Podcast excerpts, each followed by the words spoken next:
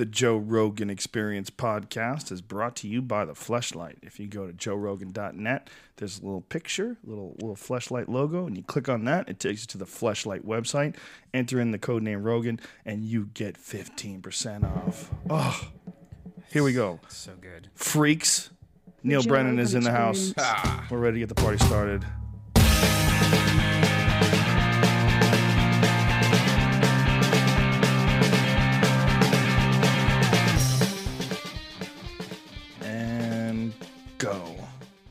Neal Brennan. You uh, you filmed this too, right? yes, it's on Is that Ustream right now. Yeah.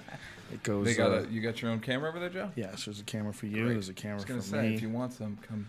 Thanks. Come get a piece of this. I mean, you gotta get a piece of this camera. It's crazy. Maybe I'll get behind you every now and then. Yeah, no, come on switch over, the Joe, mood up a little. The door is always open. Well, we used to do it on the couch. We used to get a big view of all three of us at once. But I saw that with Stanhope, I think. Yeah. Or I saw it with somebody, and it was it seemed seemed odd at best. the couch is wicked uncomfortable. It just wasn't good. It wasn't good for talking. You think that a couch would be like really comfortable to sit in, but nothing can fuck with a good office chair. Yeah. Like they got office chairs figured out. You know, you get Yeah. in this sucker, and you know it's it supports your back. Your arms have a good, comfy place to rest. It's way better to sit in office chairs. The couch. Office chairs now sponsor the show, correct? They should. oh wait, that's Fleshlight. I think I think movie theaters are fi- figuring it out too now because they used to have like really good comfortable chairs where that you could have like the thing the the uh huh. That goes up where you put your drink in. yeah that you can make it a couch. The other day I went to a theater and they had torn out all those chairs and went back to the old style where you can't move the the the armrest anymore. And I was like wondering why. And then you think about it was a lot more comfortable though, like the actual chair part. So now I think they're just designing What it. theater was that? Like Uh, the old Universal, cinemas? Universal uh, City Walk. Uh, they, Really? Yeah, they're crazy. Nice. That's IMAX probably they were dealing with too many douchebags doing stupid things to those cup holders. Yeah. And I think by douchebags you mean Mexicans. I was gonna say Mexicans, but I'm glad you did instead. there is no more. If you want, if you're from out of town, you're like you're from Illinois, and we don't have a lot of Mexicans out in Joliet. This is what you need to do, just for a fucking goof. Take a trip, come to Hollywood, and the first thing I need you to do is go to a movie at City Walk on like a Friday night. Yeah. And there's two things going on. There's the movie, and then there's the show where the young Mexican kids are yelling out at the stage trying to make each other laugh. Yeah, which is funny. It's Sometimes. annoying. I mean, again, if you're it's- prepared I've- for it. Yeah, if you've, I've heard fun, people yell funny shit out. I was with a girl once and she yelled out. I've heard of people yell funny shit out too, but I was with a girl once and she yelled out at these guys that were talking while the movie was going on.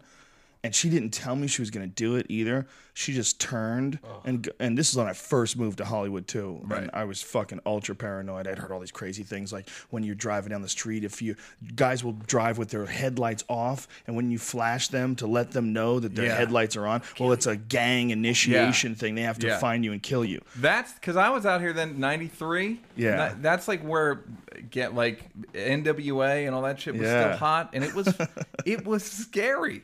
It was. I mean, I don't know if it was all all paranoia, but it was like it felt different. there's a lot of posers. There's a lot of people that were really legit gangsters. Like I've read up. There's a great book about the the, the Crips and the Bloods, Mm-hmm. a history of gangbanging in L.A. It's a fascinating book. I'm sorry I forgot the title of There it. was but- one. There was an HBO documentary too that was really good. Yeah, but it's I mean it's been going on since forever. You know, I mean it's just it is the way it is. But when rap music and gangsta rap got really popular, that was when like the whole country started to be aware of this, and then people started acting like them. Yeah. You know. So anyway, to, the point is, I'm in this movie theater. So I'm with this girl. She's a nice girl. She's misguided.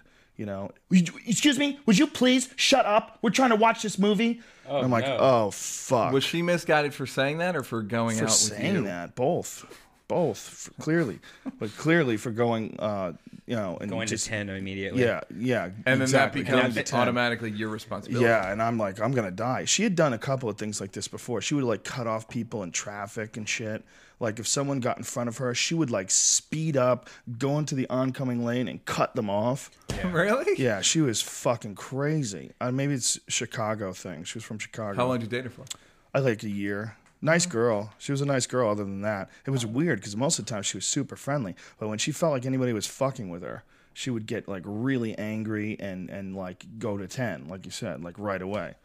You know what I think they need at movie theaters, uh, going back to that, is that they need to. I know that you're supposed to turn off your cell phones during movies and stuff like that, but instead of if you see some guy ruining the movie, the, the worst thing is actually having to go out find an usher. Right. Imagine being able to like text it or going to text a projectionist, "Hey, just so you know, it's fucking quiet in here." Or yeah, but know, then you're encouraging texting and complaining. I, I completely agree, but it should be like only for emergencies. You know, like no, you can't ensure that people go to emergency. You know, use it only during emergencies. When you give people the option to text, I mean, look look at fucking YouTube comments. That's what you're gonna get in your texts. Yeah. you're gonna get those same retards. They're just you know they'll- First. Yeah, Someone's gonna go first. Yeah, the minute they get in the theater. Uh, I have. Uh, I don't care if people text during a movie. Really? Don't care. I care if they're near me, man. It's yeah, I don't like the blue light. I I- don't even Yeah. care if I'm doing stand up and someone texts. It's like as long as they're not. As long as it's not. I'd way rather them text than talk. Yes, I agree. Because I love to text, so I get it. you know what I mean? Like I enjoy it, and I don't want to. I certainly don't. Are you don't. rocking an iPhone? Yeah, I'm rocking an iPhone. Okay. You don't fuck with droids. Look at you. I fuck with a Droid. Yeah. I fuck with the HTC Evo 4G. How'd you like it? They should be ashamed of themselves for releasing a telephone with that crappy battery. Yeah. Really? Ashamed of themselves. It's that bad? The fact that it even went to market. Yeah, this iPhone is the best anything I've ever had. That's the problem Yeah, with all the 4Gs and Androids. All the 4Gs and Android phones all have usually have the worst battery life, mostly because of the screen I size. would spend the- most of the day managing the battery. yeah. Oh, I had a, a droid for a day, the droid 2 with the slide out keyboard for one day, and I brought it back to them. I was like, you got to be fucking kidding me. The battery, I t- played with it for 20 minutes with a full battery, and it had half battery life in Uh-huh. Yeah. 20 minutes. Yeah. That's ridiculous. And they're like, oh, you need to download, you know, Yeah, you got to get an app task manager. And it's like, come on, man. The fuck I do. You, Yeah. you guys need to get your shit together. Yeah, why can't they figure that shit out at all? I don't know. But Look, outside they of that, can't figure out how to shut people the fuck up in movie theaters. I mean, look. we can put a man We on the can put a man on the moon now, but Try to get Mexicans to stop Yeah, yelling out funny shit. keep Mexicans out of City Walk. The the phone itself though is pretty good, right? Hmm. Uh, other than the battery life. iPhone? No, the HTC Evo. It's fine. It's I, I, nothing you- cool? I was always nervous about. It was like I worked for the phone. Like, look, I gotta get. I should like get off because I don't want my phone to act crazy. Like, this is. It was fine. Yeah, I could. You hear were always everybody worried about the battery life. constantly. Yeah. I'm still a little bit worried about it, and I haven't had the I haven't had the phone for two months. Yeah. That is a fucking terrible feeling, That's man. When you're bad- looking down and your shit says 10% battery life left and like you're out. Yeah. Oh like, yeah, You're fuck. like I'm so turning yeah. You're off like, It's like- Cinderella right now, bitch. No, yeah. No, it's Eventually, the- it's, going to chime midnight and my phone's yeah. going to turn into a turkey. I was gonna go with the uh, Back to the Future thing of like my hands disappearing, but what was that? I don't uh, when that. Marty McFly's yeah. hand would disappear, Yeah. when he looked look, fine. Yeah, it's like you fine, have Joe. that picture when you time travel, and you always have to look at and make sure you're not like destroying. Joe, somebody's you're life. you're an older guy. Cinderella's more of a reference for you. I have daughters. We're young guys. I we we keep up with the hot movies like Back to the Future, which came out 26 years ago. Yeah. That guy does stand up. Biff from Back to the Future. Mm-hmm. Yeah, He does stand up. yeah. I always see him at the comedy store. Yeah, You was- do? Yeah, real nice guy. I've never seen him at the store. Oh, When yeah. is he there? I've seen him at, four times there. What is and, his name? Uh, fuck. I don't know, but Tom something. He's Yeah. real Tom nice. Wilson. Yes. Yeah, There you go. He's real nice. And actually, there was I know how many people hate this, but they, they had that this class there, you know, that taught comedy to people or Mm-hmm. and stuff like that. And he actually was making an appearance to do like a speech. Was the last time I saw him there. Right. You were taking the class. No, I was just out smoking a cigar. You cigarette. were teaching the class. no, I was just there hanging. Um, I don't have any problem with classes. A lot of people do, and they say that the people that are teaching the classes are losers, and that's why they're teaching the classes, and they have nothing real to teach. I think anything that lets people just try it, and and, and Yeah. some people like some sort of a structure, and that is a structure, the structure of a classroom. You know, you're curious, you know, you have a job you don't like, like God, maybe I'll try open mic night. This comedy class, I'll just sign up for that, and that's a step. Yeah. it's. Yeah. I think it just it and will get it's not like everyone that comes out of it's awful. yeah, it's not Like there, yeah. there are good comedians that have come out of it. Sure. I don't. I can't remember any of them, but like, here's what I'll say: that are the have the top twenty comedians of all time gone to a comedy class? No, yeah, it's not necessary. no. But it's not. You know, it's a start. It's a start. Yes. It's any sort of it's any sort of a jump start. There's something about comedy, man, that's just very daunting. The idea of getting up for the first time with only your own words and no one helping you. Some people like hold my hand, hold my hand, get me on the stage. You know, Yeah. It- that's all they need. They need so it'll help. yeah. So go ahead and anyhow. This- We're sponsored by Neal Brennan and Joe Rogan's Comedy Club. yeah, we're gonna start one up next week. You you started comedy later in your life. Mm-hmm. Um, are you? Did you grab onto it quickly, or were you always in the scene? And Um, I was you- always in. That's how I know. I've known uh, Old Man Rogan here for uh, 19, 18, 19 wow, years. wow. Yeah, he used to work. Uh, you I worked was for. I worked the door at the Boston Comedy Club uh, for Barry Katz. I made two hundred thirty five dollars a week, uh, which Did Barry take a cut? I'm You're sorry, gonna man. give me fifteen. I don't know what to tell you. Welcome to show business. That's a good Um, one. That's a very yeah. good one. Uh, so uh, so yeah, so I was always just around it, and uh, but I was. I don't think that I I was more like shy and retiring and like ah you guys go ahead I couldn't I could never and I also I also judge my own desire for attention be like what a low impulse Right. to want attention from strangers and then uh, you know and then at a certain point I was like I want attention from strangers but also I was sick of sh- other parts of show business telling me that I wasn't funny when I was positive I was. Um, if I'd write a script and they'd be like, "Nah," be like, "What? Okay," and then you go do stand up. We had this exact same uh, tone of the conversation with uh, Brian Posehn yesterday. We were talking about writing and the idea of delivering stuff to people that aren't funny, and they get to judge you on whether Yeah. or not it's funny, and how hard it is to make a fucking TV show. It's it's Yeah. it's unbelievably hard to get past all these people that uh, have a say.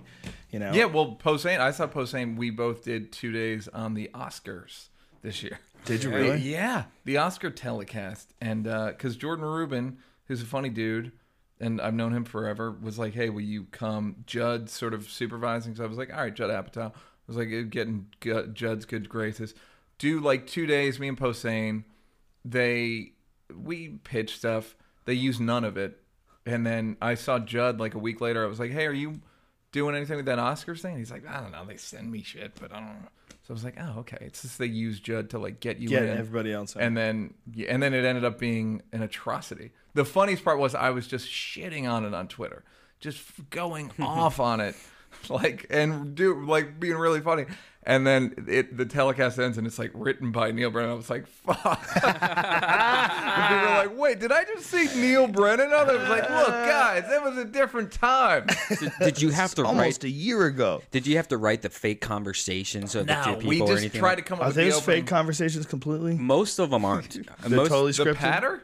Yeah. Is it all Yeah, scripted? like I'm here, we're here tonight. Like the the the guy. Well, I next- should say, literally, I've never watched an award show ever. I've been in Good a for couple. you, man. I've been in like the Spike Award shows, a couple of those. Right. I've never watched one ever. Ever? That's great. Never. That's I've- I uh, I almost didn't do the Oscars thing because I hate award shows so much because I think they're awful for The the, idea culture. is, yeah, exactly. They're just they just make everyone that's not there feel like shit. Yeah. and they encourage losers to like you can dream and you can be here. No, you can't unless you have crazy talent.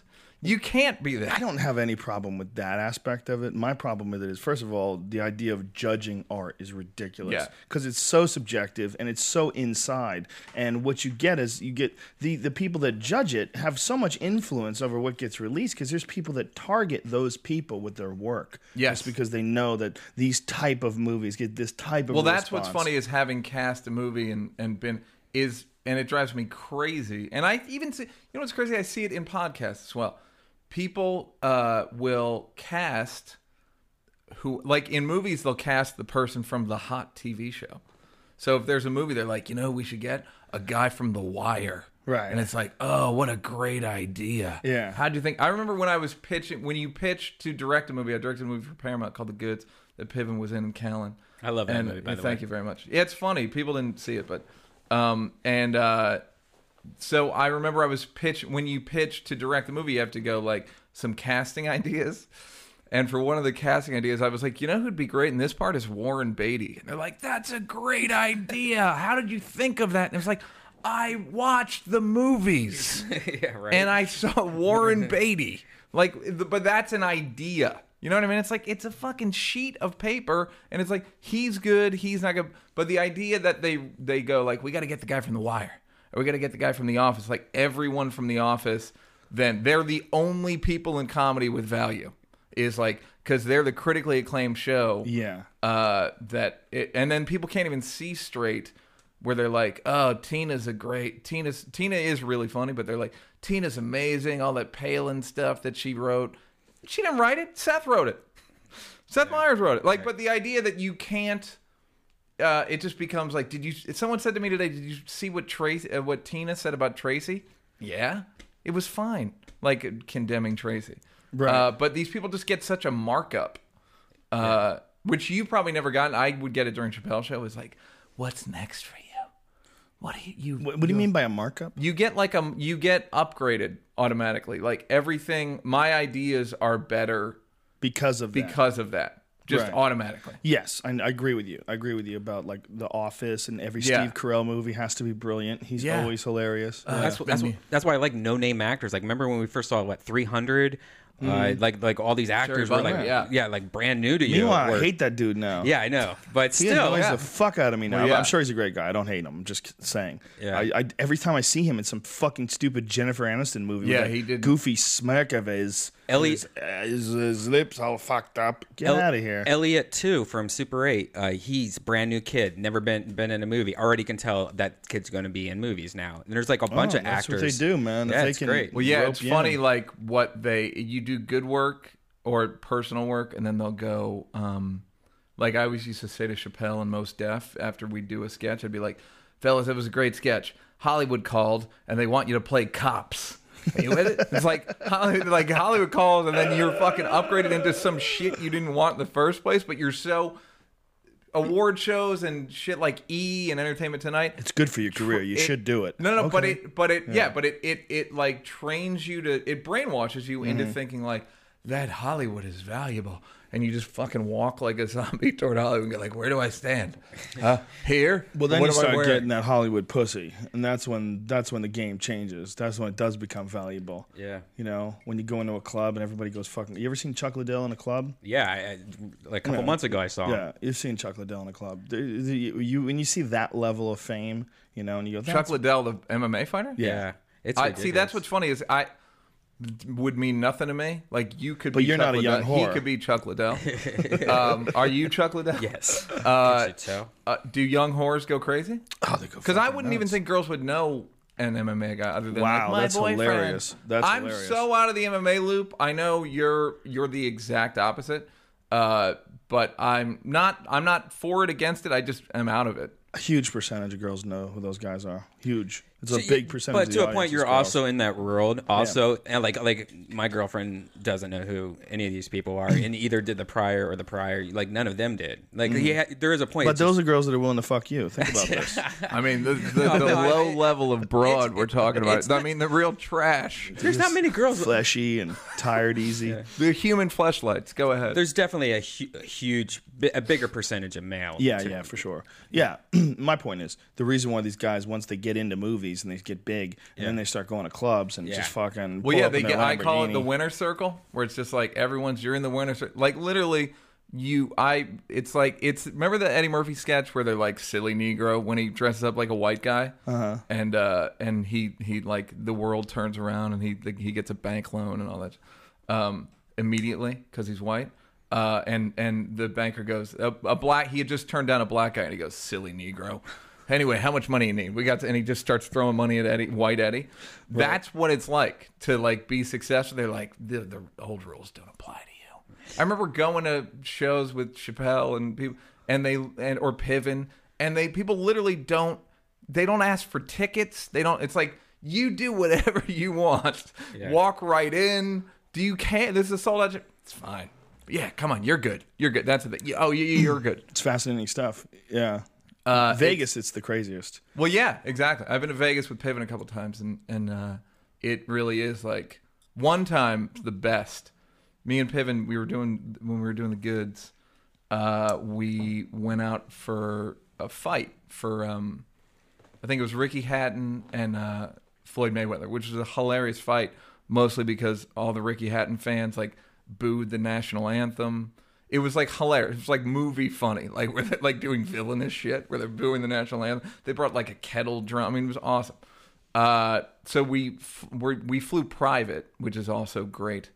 Um, and when you fly private, you're like in a. It's basically like going to a rental car place, uh, where they don't really say like you have to line up. and You just they just go, oh, what's your wing number? And you go SJ whatever. They go, yeah, the plane's out there.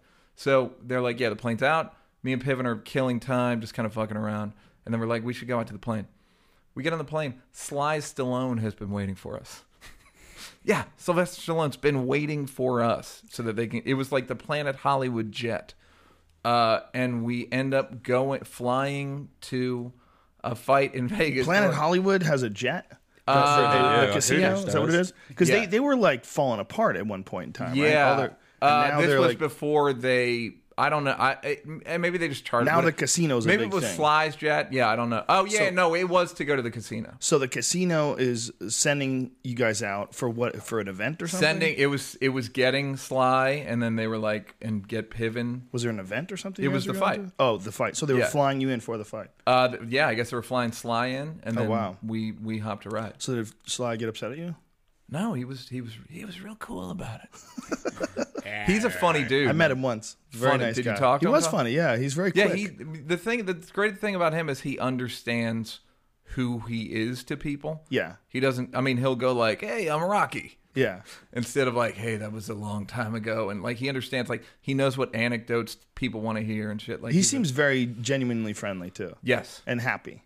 Yeah, Yeah. Uh, fun. Yeah, f- a, a really enjoyable guy to. And It- six- look, guys, if you're gonna fly in a private jet, do it with Sly. Yeah, sixty-four and fucking shredded. Does he Yeah. smell like cocoa butter? Does he smell like cocoa butter? Yeah, he seems like he would smell like a cocoa butter. I no, wouldn't say he Drakkar. doesn't. A He, hint of do- Drakkar. he doesn't not smell like cocoa butter. All right. I wouldn't rule it out of the he's, bouquet. He's what I call our canary in a coal mine. We've never seen a 64 year old look like that before. Yeah, Who knows it's how long like he can his go. face looks like meat art, like just different strips of meat combined, like bacon forehead, and like That's a great way to put it It really is. Like his nose is made of like mutton. Well, there's certainly something going on with his forehead. There's been times when it was shiny and immobile, which always disturbs the fuck out of me when Well, I see is it that guy. You think that's HGH? That's gu- uh, Botox, right. Okay. Yeah. Uh, surgery, you- and Botox. What are you into these days? What's your cocktail? My cocktail. Yeah. I go to. I've described this on the podcast, but so in brevity, I go to a hormone replacement therapist, and what they do is they look at your hormone levels, and they first of all they give you vitamins and adjust your nutrition. That's the first step. How often do you go? uh, every couple months, I get blood work done and then go in, have all my stuff checked. And once you, they adjust it as much as they can with nutrition, which can make a huge difference, uh, especially uh, eating shitty food. You'd be amazed at how much that lowers your testosterone, lowers your human growth hormone. Oh, really? Yeah, your shitty diet is I'm in- vegan, incredibly bad. so- are you? Yeah. And then um, once he uh, adjusts you uh, enough with nutrients, then they give you very small levels of human growth hormone, testosterone, thyroid. I have hypothyroidism, so I was taking thyroid medication before this. And all it does is it basically brings your hormone levels up to a healthy man of like 25 to 30 years old. And as you get older, you know, your body just stops producing hormones. It's it's really simple. It's and it's preparing you for death, basically. And you can either choose to accept that and just let your body slowly kind of deteriorate, or you can replace the hormones. Yeah, that's. know? I honestly want to do that It's a because smart I because I see it as like It- a. It's it it's uh it's a health move. It's yeah it, it, doesn't- affects I so many I- aspects of your life. are there life. any side of have there been Yeah, there is side effects, right? What are the side like effects? weakens Well- your bones. no, no, no. That's something so, like no, that? no, no. you and you were so good with Is that. it You- one I the- heard he's Is so it- good with. Is it I that or that. is it, or is it that or lip? Something with the liver. It's one of the no, two. no, no, no, no, no. Steroids can give you liver, but those are oral. None of this stuff is oral. Oral the the, the liver stuff is the stuff that your liver has to process because you're eating it, for the most part. one of the What- side effects is having a podcast. Go ahead. Yes, that's number one. Well, if you the side effects come from abuse. The side effects of all performance enhancing drugs come from abuse. if steroids and performance enhancing drugs were as dangerous as they said, people would be dropping in the fucking streets. Right. You know, where are the bodies? When you hear about these pro wrestlers dying, it's not steroids that are killing them. And these guys are on massive doses of steroids. It's pills for the most part, unless it's suicide. You know, a lot of them they're dealing with concussions and all sorts of other Yeah. stuff, and a lot of them get very depressed. But uh, the, the the abuse is what's really dangerous. As long as you're going to a doctor and as long as you're eating really healthy and monitoring your nutrients. You gotta you gotta give your body the tools to repair itself. It's so important. You so many people don't eat any fucking vegetables. They don't eat shit, and this is why Brock Lesnar, who is the UFC heavyweight champion, he had this diverticulitis because of his bad diet. He had a diet where he would only eat meat. He would eat What, steaks. what's diverticulitis? Diverticulitis is it's in you have basically uh, protein gets stuck in your gut and it, it starts creating abscesses and it can you know eat a hole through your fucking stomach. And it, with him it got so bad that he uh, almost died got hospitalized.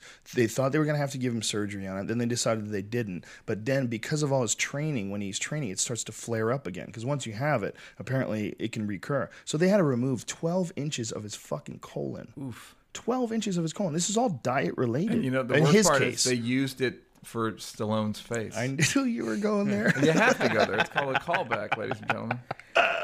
but this guy's diet was so it's fucked him up so bad. And and some people are absolutely correct that it's not always diet related. Mean, someone pointed this out that you can it can be a congenital thing, but it wasn't in his case. Um, in his case, it was he didn't eat any fucking vegetables. He didn't eat broccoli. He didn't eat any fiber. You got to clean your system out. So for me, it's it, it does first of all it helps your immune system. It keeps you from getting sick. It helps you recover from things you know and when you're doing it correctly and properly with the right nutrients and very low levels everything is a very low level. You can't get crazy with anything when you're doing it, you, it it helps you. You feel better. You have more energy. You feel like you enjoy life more. You're happier. You know it's it's so simple. It's like you, the reason why people are old and cranky is because they're tired as fuck okay? Yeah. their body stopped producing hormones and that's not good. And they we- hate all ethnic groups. That's what- don't- Does that is the that a first thing that hormonal happens sure you get cranky Can't you just use a NuvaRing people- instead or something though? a what Like it, it just seems maneuvering? What? It's a- No, uh, but there is negative side effects to it, right?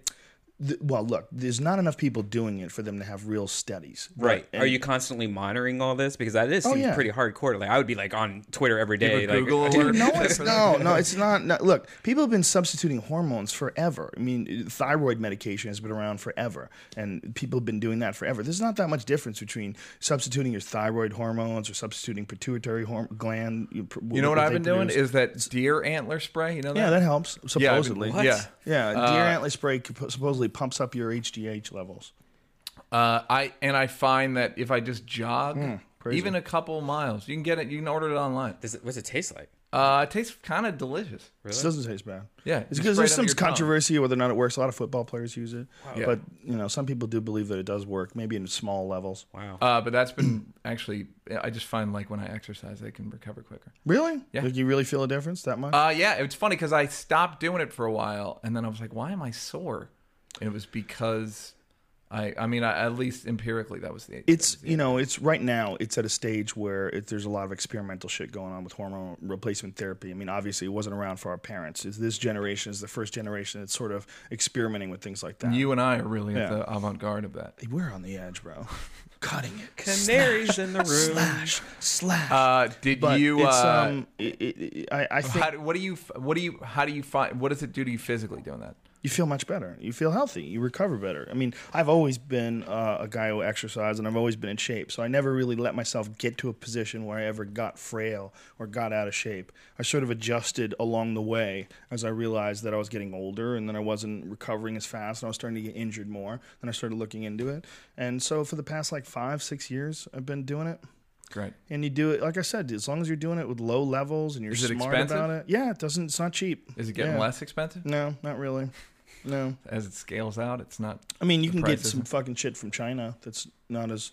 Yeah, I wouldn't fuck around with that shit. That, I- that- that's what, what, what was my point was that what is basically is this low level genetic engineering. It's just the tip of it, and what we're gonna see over the next decade is some shit that's gonna blow this completely the fuck out. What of is the your worst fear with this stuff? With with taking this? Well, stuff? look, your worst fear, period, is death. Um, Right. You know, but yeah, I, I believe that if you're taking care of yourself and you're watching your, your blood levels and you're it's it's reasonably safe. You know, as long as you're doing it with a good doctor and you know what what the risks are and you know what the the levels that you're taking are, and you know get crazy. That's a, lot of people get crazy, and this is uh, some things when you see like a guy who's a bodybuilder, you see like some big giant guy with giant muscles. There's only one way to get those fucking muscles. Okay, I mean you Hard can- work. Yeah, you got to take monstrous levels of shit where you got to put your body into a state that's completely unnatural, and that's when things start firing. It's Right. like having a computer and overclocking it. Hey man, I got a Celeron 300, and I'm gonna clock this bitch up to 475. I got Right. these coolers. Yeah, how long does that last? Those fucking things they go out. You know, it blows out, and that's exactly the, like the human body. But if you're just smart and you just keep it within levels, you know, as long as you keep it within healthy levels, nothing hyper, nothing crazy. There's a lot of science behind it. There's a lot of studies behind it that show it, and there's a lot of really intelligent doctors that do do it to themselves. And one of them happens to be a very good friend of mine who uh, has been in this business for a while, and he, you know, he's very, very well versed on all the pros and cons of hormone replacement therapy. And, and, and his point is always the best. Is like he's like, okay, here's what's going to happen if you don't take it. You're going to get old, Right. and you're going to die. He goes, you're probably going to die if you take it too, but you're going to enjoy that time more. You're going to enjoy that time more. You're going to enjoy your body more. Yeah. It's that Look, simple. I enjoy my body. do you really? I really enjoy Turn the it. lights down. I get a huge kick out of my own human body. What's your take on this wiener character pulling his cock out and taking pictures? Here it is. Uh, don't if you're a guy, don't take a picture of your cock. Nobody, because a girl doesn't really want to see it. Girls want to see, like maybe they might want to see your ass, like, but more than anything, they want to see like girls need their aesthetic, so they need like lighting and fucking shadow. You know what girls want to see? They want to see that that muscle. I'm sure you know the name of the muscle where like it looks like you're Oh, Oh, right. like the lower abdominal yeah, like area. the V heading Yeah. into your cock. Yeah, the like they fucking- want the that. ramp. Yeah, the ramp. the Girls tongue want the ramp. Give them the They want ramp. abs. Uh, they want abs. They want ramp. They don't want cock. All right, so that I would say don't do it. Don't ever just be like, oh, sorry, baby, I got to go to sleep or whatever. Uh, A friend of mine.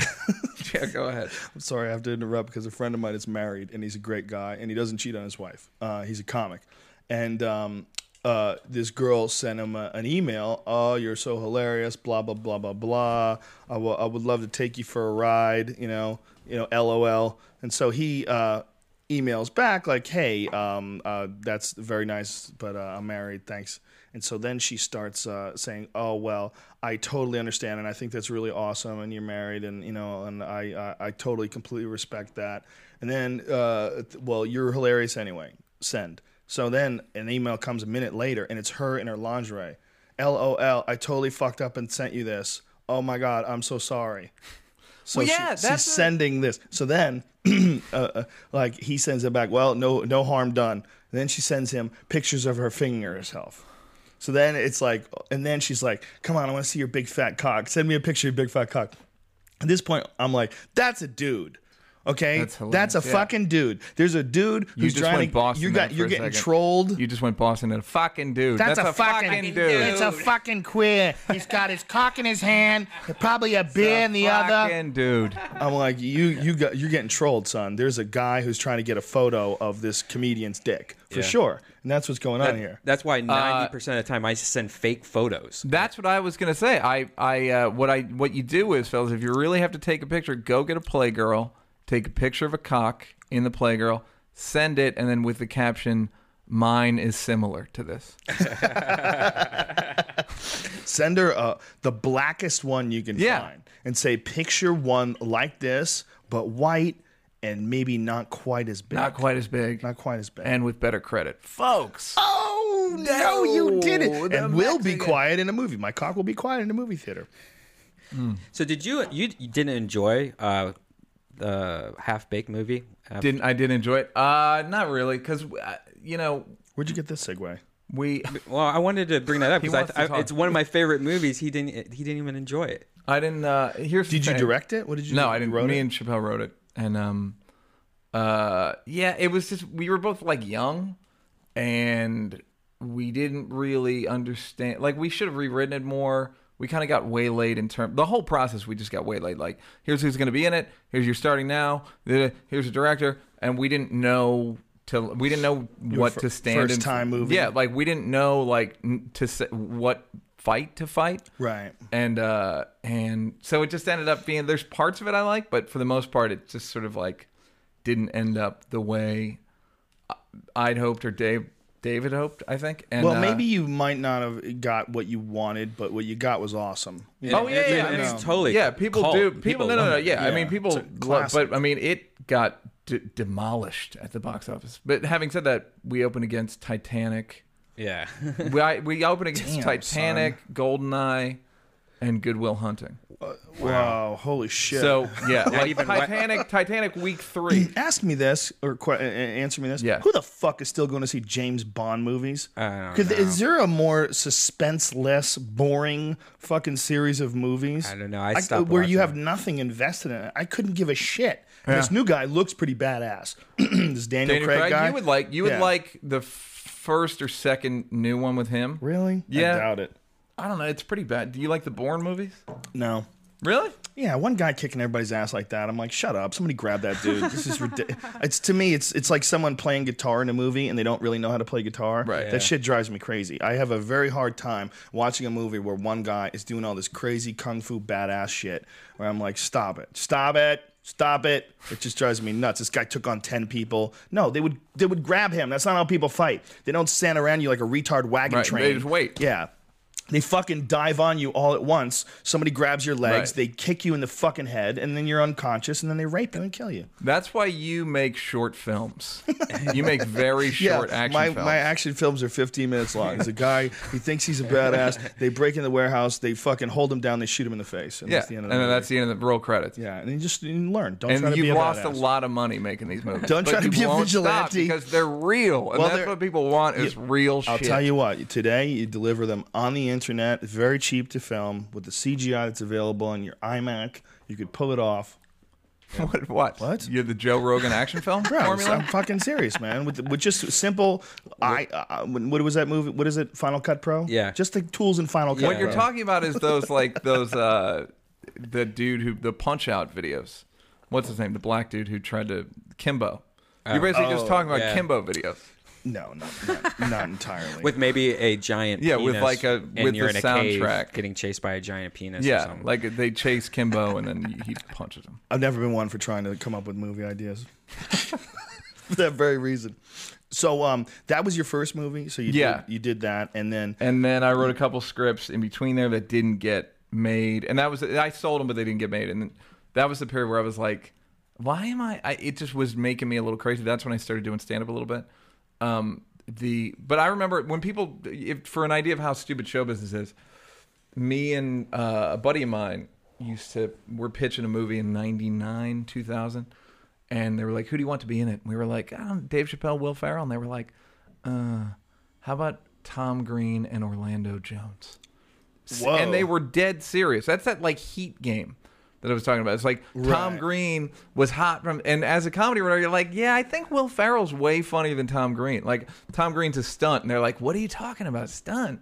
They don't even understand what they're looking at, but they just go, there is a lot of commotion over here. Right. We gotta get it. yeah, But yeah. they don't understand, like, yeah, but to be, it takes some other shit. And then obviously, uh, Will and Dave proved to be the the um, and the, and the long the long money was on them. But it was just Oh, for kind of- sure. I think Tom Green, if he's very misunderstood. I think if you watch his uh, that movie, Freddie Got Fingered, I think that's a good fucking movie. I haven't think seen it. it's Rock hilarious. Chris Rock loves that movie. I've never seen It's it. It's fucking hilarious. It's Yeah. hilarious and crazy, It's and really that's gross too. that's really who he is. I mean, he's just this nutty dude. I mean, yeah, no, I, he I is think a bit of an anarchist. When Like, you look at his show, that show that he did on fucking basic cable in Canada, and then look at his show that he did on MTV, I think he's fucking hilarious. he's a f- yeah, no, he is He's just- absolutely fun. Not utilized correctly, which is Right. why he decided to do his own thing, that web show. But the web show, to me, sort of became like the Tonight Show. Yeah, he was trying to make it into something that He was it's like, really like he even should have was scaled trying it to not down. to swear, and you know, at one point, and he was He's Carsoning it out. yeah, it was like it was going. It was just a different mo- Scaling direction. down would have been the the way to go. But he, Well, I he think tried to keep it like, hey, big production. It's like, dude, it's the he tried to do it like everybody it else. with There was a desk and a tie and a, Right. or a suit, rather. You know, it was like the, the the whole thing was set up like imitating all these ones that were under the confines of broadcast television and other people's opinions and input.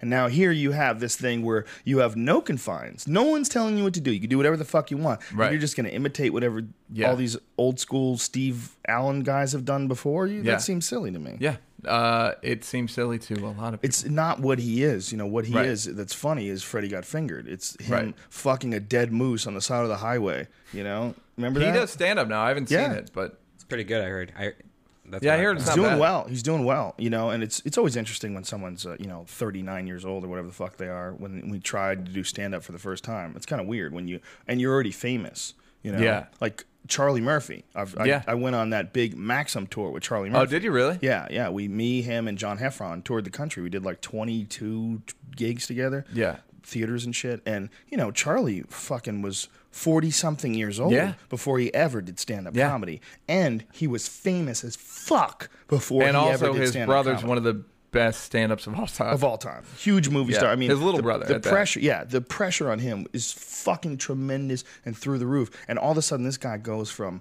being on this TV show to a year into stand-up comedy. Not even, I think, nine months. He's headlining. Yeah. headlining and doing theaters. He's got to do fifty minutes. yeah, It's fucking crazy. yeah, yeah. it's- and it's Ridiculous. really hard to. It's hard. It's the worst way to do it ever. It's Yeah. like what I always said about Brock Lesnar fighting in the UFC. You know, when Brock Lesnar first started fighting in the UFC, he went immediately and fought the former champion in his first fight. Then he's fighting Heath Herring. He's fighting he's fighting nothing but killers right away. And I'm like, you know, yeah, he can do that, but you know what's the best way to do it? The best way to do it is to come up through the fucking ranks of the smaller shows, get less money, That's and what I've build been up your because fucking people technique. when, when I was when when I started doing stand up again, like people were like, "You should go out and do it." And I was like, "I don't have the time, Yeah. and I don't want to rip people off." Good for you. Good Uh, for you. now I've got the time, and I'm And you're ready to rip people Yeah, off. You've got I'm ready to really rip some some you, poor man. people off. I need money.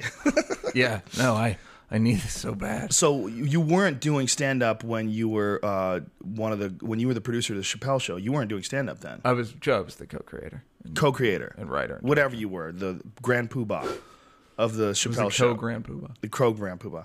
You weren't doing comedy at that time. Mm.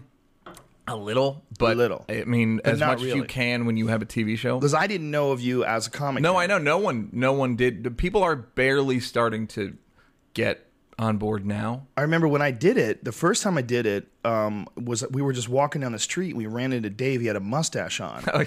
He's like, "Hey, Joe, you want to be on my TV That's show?" hilarious. The show wasn't even didn't even exist, and Bobcat Goldthwait was with him. Right, yeah. So I'm like, Bobcat "Hey, was up, dude?" directing that. Yeah, it's like, "What do I got?" I go, "I only have like a half an hour." And he's like, "Okay, just hold this box." And like, so we went out and wandered around, and uh, he gave out Oh, yeah, pins you for New York for boobs. boobs, yeah, and he had that's this correct. ridiculous Yeah. fucking Donkey Kong mustache. I totally forgot you were in that. And then the second time I did it, I did it with you. It was Yeah. when we did the Fear Factor thing. I was actually at the at the the bath the the one The New York first- boobs yeah one? the Bobcat one yeah I didn't remember seeing you there. Yeah. but I remember. But, but anyway, my point was that I just knew you as Neal. You know, I didn't. I didn't really know what your your Yeah. your gig in life was. You know, I knew Yeah. that you worked at the Boston Comedy Club, and yeah and I would also like to note that you were always a really good dude when you didn't uh, when I didn't have credits you were almost exact you were exactly like you are now like you weren't like uh, you're not you're not one of these like you come on in Oh, God. you're not a star fucker you're not a, a credit fucker Unless it's I Oprah. I struggle very hard to be the exact opposite. Of Well, that. no, but I that's what's I think that's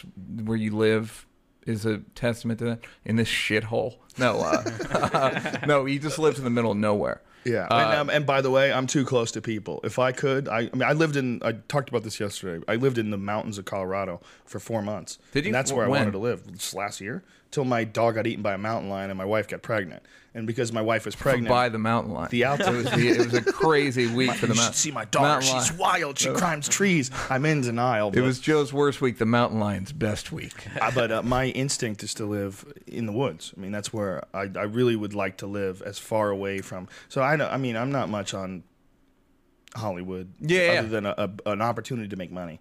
Yeah. You know, that's how I look Uh, at it. Yeah, and I'm sure you like doing stand up. I love doing stand up. Yeah. But I love doing stand up because you know, it's not Hollywood, man. When I was in Vancouver this weekend, that's I'm in Vancouver. You know what I'm saying? There's nothing Hollywood about that. Yeah. It was just me and a bunch of cool people in Vancouver and we're having a party and you know, I'm telling jokes and everyone's laughing and it's a great time. Oh, you know, did it you doesn't do a seem you did a show or you did a did stand up and then I did uh, uh well I did two nights of stand up. I did one uh, at the Vogue Theater. It was fucking awesome. First time I've ever done an encore. Never did an encore before.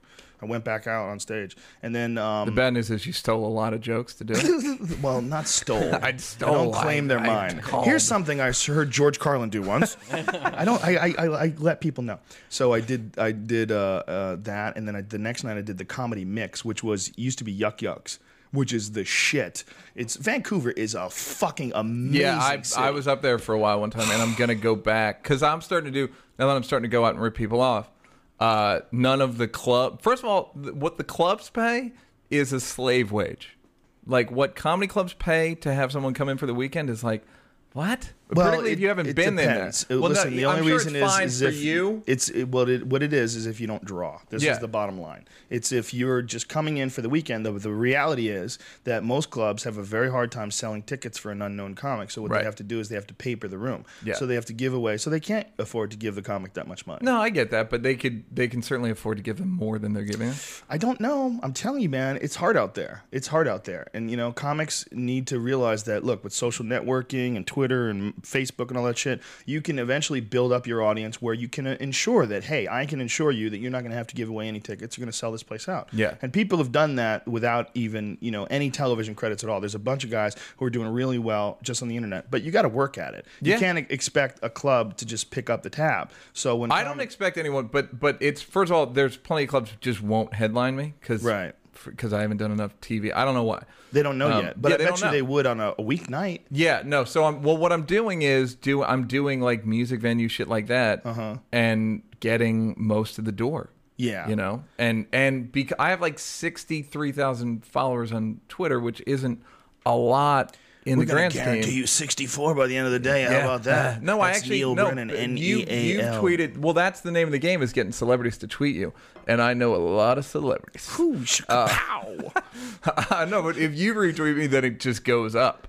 Um, so I'm hoping that the people that follow me on Twitter will, you know, get into the spirit of like this kind of we're doing it off the grid, and which is They what I like do. about this. I think they do too. yeah. Um, and people will do stuff for free, which I think is uh really cool. Like people will just I'll like I'll say like, hey, can someone make a picture of blah of this of like Osama, uh, uh, Barack Obama with like a teardrop tattoo after the after the Bin Laden thing, and someone made it. This girl Rachel made it like in That. 20 minutes. Oh, that's awesome. And a buddy of mine works in the White House, was a writer for Obama, who I met at the correspondence dinner.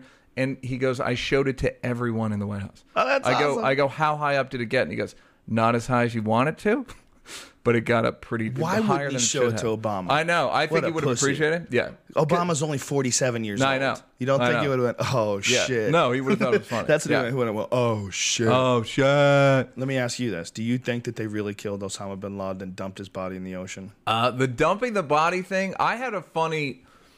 The the way they handled it was like the classic media manipulation. The thing that got me was the thing that where they go, you know, he used a woman as a human shield. That was the first thing that they released. So everyone goes, that motherfucker, Right. Because America did, didn't know how it was going to play internationally. At first, they were saying he was armed. yeah, he was armed and he used a woman as a human shield. And then shield. they were like, wait a minute, wait a minute. Like a Um, let's- Let's, drop the armed. Yeah. Like a cartoon character, he used a woman as a human shield, and you picture like a whore from Barney Miller. Well, Like- it was apparently it was wasn't him that used a woman as a shield. It was someone else. Yes, that killed. but but originally that's what they said, and people they know that the first story is a story people are going to remember. right, right. And then they go, "Oh, by the way, he didn't use a woman as a human shield." I've been telling people in the audience, it's like if I said to you, like, "Hey, I'm going to introduce my buddy Bobby. He's a He- rapist. He took a shit today at McDonald's," and you think about that for an hour and a half. And then I go, by the way, he didn't take a shit. When you meet Bobby, you're still going to be picturing him taking a shit. And well, it's it's more to me. I think like people being accused of rape. There's no way to unaccuse someone Yeah, of rape. absolutely. Everyone who gets accused Yeah. of it is you have a black flag on you Yes, forever. absolutely. For because of one person's decision. But I so I think uh, uh, what I think the the false part of Bin Laden was just the it was a Trump. He was a trumped up guy. Like Right. He like he was a one hit wonder. 9/11 was his big hit, and then the rest of the time it was they just used the threat of him as a an excuse to just get more power to the government.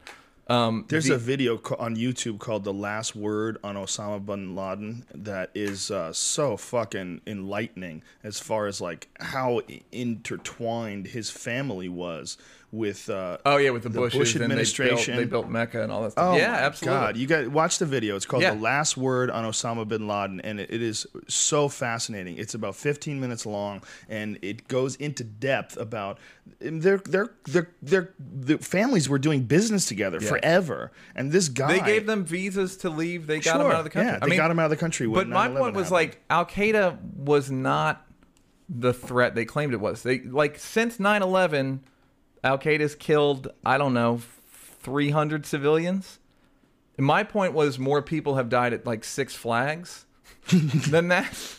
But yet there's like we got it, and it's like, dude, they've killed. It's not. There's way bigger risk than that. I'm all for like hunting them and and and law enforcement, the, the law enforcement part of it, and the but the war part is like, it's they're a bunch of fucking. There's more Crips than there are Yeah. members of Al Qaeda. Well, not only that, they're on the other side of the planet, and there's no way of disconnecting them and their history from the United States and the CIA. There's not. The Mujahideen were being trained by the United States government to fight against the Soviet Union. Yeah. I mean, that's just a fact. The whole jihad thing, you know, what jihad used to be, what the original meaning of it in, you know, the Holy Scriptures was it was a war against your own personal vices. That was like a real jihad. What, but we turned it into a war, uh, a holy war, and we turned the the idea of suicide bombing was introduced by America. I mean, it was our idea that we brought to them. Like you guys, You know what's a really good God so much. What's uh, there's a documentary again on YouTube um, called uh, "The Power of Nightmares." Uh, Yeah, it I've was a seen that. BBC thing. Yeah. uh, really, and it linked like Christian evangelicals with uh, extremist Islam, Mm-hmm. and and how it was both born in the '50s and sort of sprung out. And Ayman al Zawahiri, who tried to, he was part of the people that. Uh, killed Anwar Sadat, and he got. They have footage of him in '79 Mm-hmm. in in the, the the leader of Al Qaeda, and he was in jail talking to TV. Um, but uh, but yeah, I I mean, yes, is it an American? Uh, I don't think it's a American backed issue. I think a lot of it had to do with with us just dumping Afghanistan after the Russians left. I think that created a vacuum. Here comes the Taliban. But there's also, you know, they realize how things really work once they start dealing with America. I mean, that's Right. the, the real cold, hard situation of it. What's really fascinating was there was a, um, a recent video that was released from, uh, it was uh, someone leaked it from a, a Pentagon hearing where these guys are sitting around and it's a, a, a doctor or scientist is explaining about the potential for developing vaccines to uh, to attack certain areas of the brain that are cre- uh, that are related to religious fanaticism, and they were showing like activity in different sectors of the brain, I and that they I'm could come the- up with this vaccine that could literally attack those areas and nullify these uh, ridiculous uh, religious fanatic ideas. I believe in my lifetime there will be a thing, a part of a brain, uh, like you will be able to set your brain to override negative impulses. I think so. I mean, Like I, I don't think it's. that's I what think Scientology's about. it is. Is it? Oh, man. Well, yeah, but I'm saying like that you'll be able to do it with a pill or some Yeah. sort of implant or something where it's like it will override shitty impulse, and then it'll be the decision: do I want to override it or not? Well, then it becomes what is shitty. You know, it's subjective. Yeah, If absolutely. the hordes of barbarians Well, are taking over go- your land. It's not shitty to hit somebody in the head with an axe. You know, Yeah. it's like what you got to do. yeah, well, you have to go through preferences. The um, my next door neighbor, where I used to live, was a nice guy, and uh, he was a Scientologist. And I found. Are found we talking out- about the wolf? no, no, it was that son of a bitch wolf. no, it was Damn in, in Calabasas. And- It was a nice guy, but uh, he was uh, talking to me about this piece of property that he was looking to buy, but he couldn't because his wife was going clear. And so I go, what, what is that? What does that mean? And he goes, uh, well, we're Scientologists. And then he pauses and looks at me, and I'm like, oh, fuck. You know, okay, well, I want to be as accepting as possible. He's a nice guy. Yeah. I mean, look, I, my other neighbor was a Mormon, and they were they were nice too. I mean, I had no problem with you and your Yeah. wacky religious ideas as long as you're a good neighbor. And also, don't try to proselytize. No, like, I'm- don't, I don't do what whatever you want, but don't try to sell. Absolutely. Don't try to sell me on it. And he never did, and neither did the Mormons. So they were all cool. Mormons are very, they don't really, you know, they're like Jews. They don't want you to join, you know. So um, so he starts telling me that his wife's going to be clear and it's going to cost $50,000. So I go, $50,000? I go, what does this entail? He goes, well, you know, uh, basically the work is already done. And what this is, is sort of a confirmation in the ceremony to uh, ensure that she is no longer affected by negative energy and negative influences. And that what this does, becoming clear, protects you from all negative influences and stimulation. And it's actually been proven that ceremony and then big events and even the donation of a large sum of money to, you know, accentuate some sort of a situation like this can actually help the results. So like this guy had this weird pseudo scientific way of looking at this fucking uh, There's a really good article cult. in the from the New Yorker like two and a half months ago about Paul Haggis, who's a film director. Mm-hmm. But there was a really long piece about because he left. They're going after Scientology. him. Yeah. Yeah, they're going after him, and it's it's really personal, and it's one of those New Yorker articles. It's just like, woo, this is long, but it's so worth it.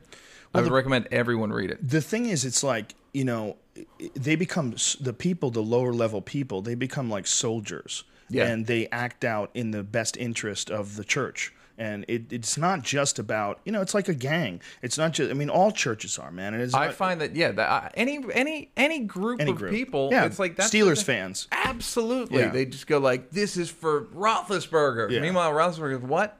uh, I would find that with Chappelle, there'd be all these guys around him like, "Hey, Dave, let me take care of this." And it's like, yeah. what are you? T- Oh, he yeah. doesn't want. It, But uh, if you're the person who it's being done on the in the name of, it's Yeah. flattering.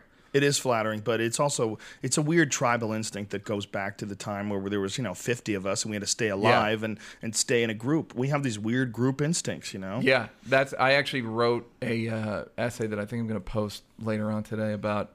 Please let us know and we'll tweet it. I would love that. Guys, would you do that for me?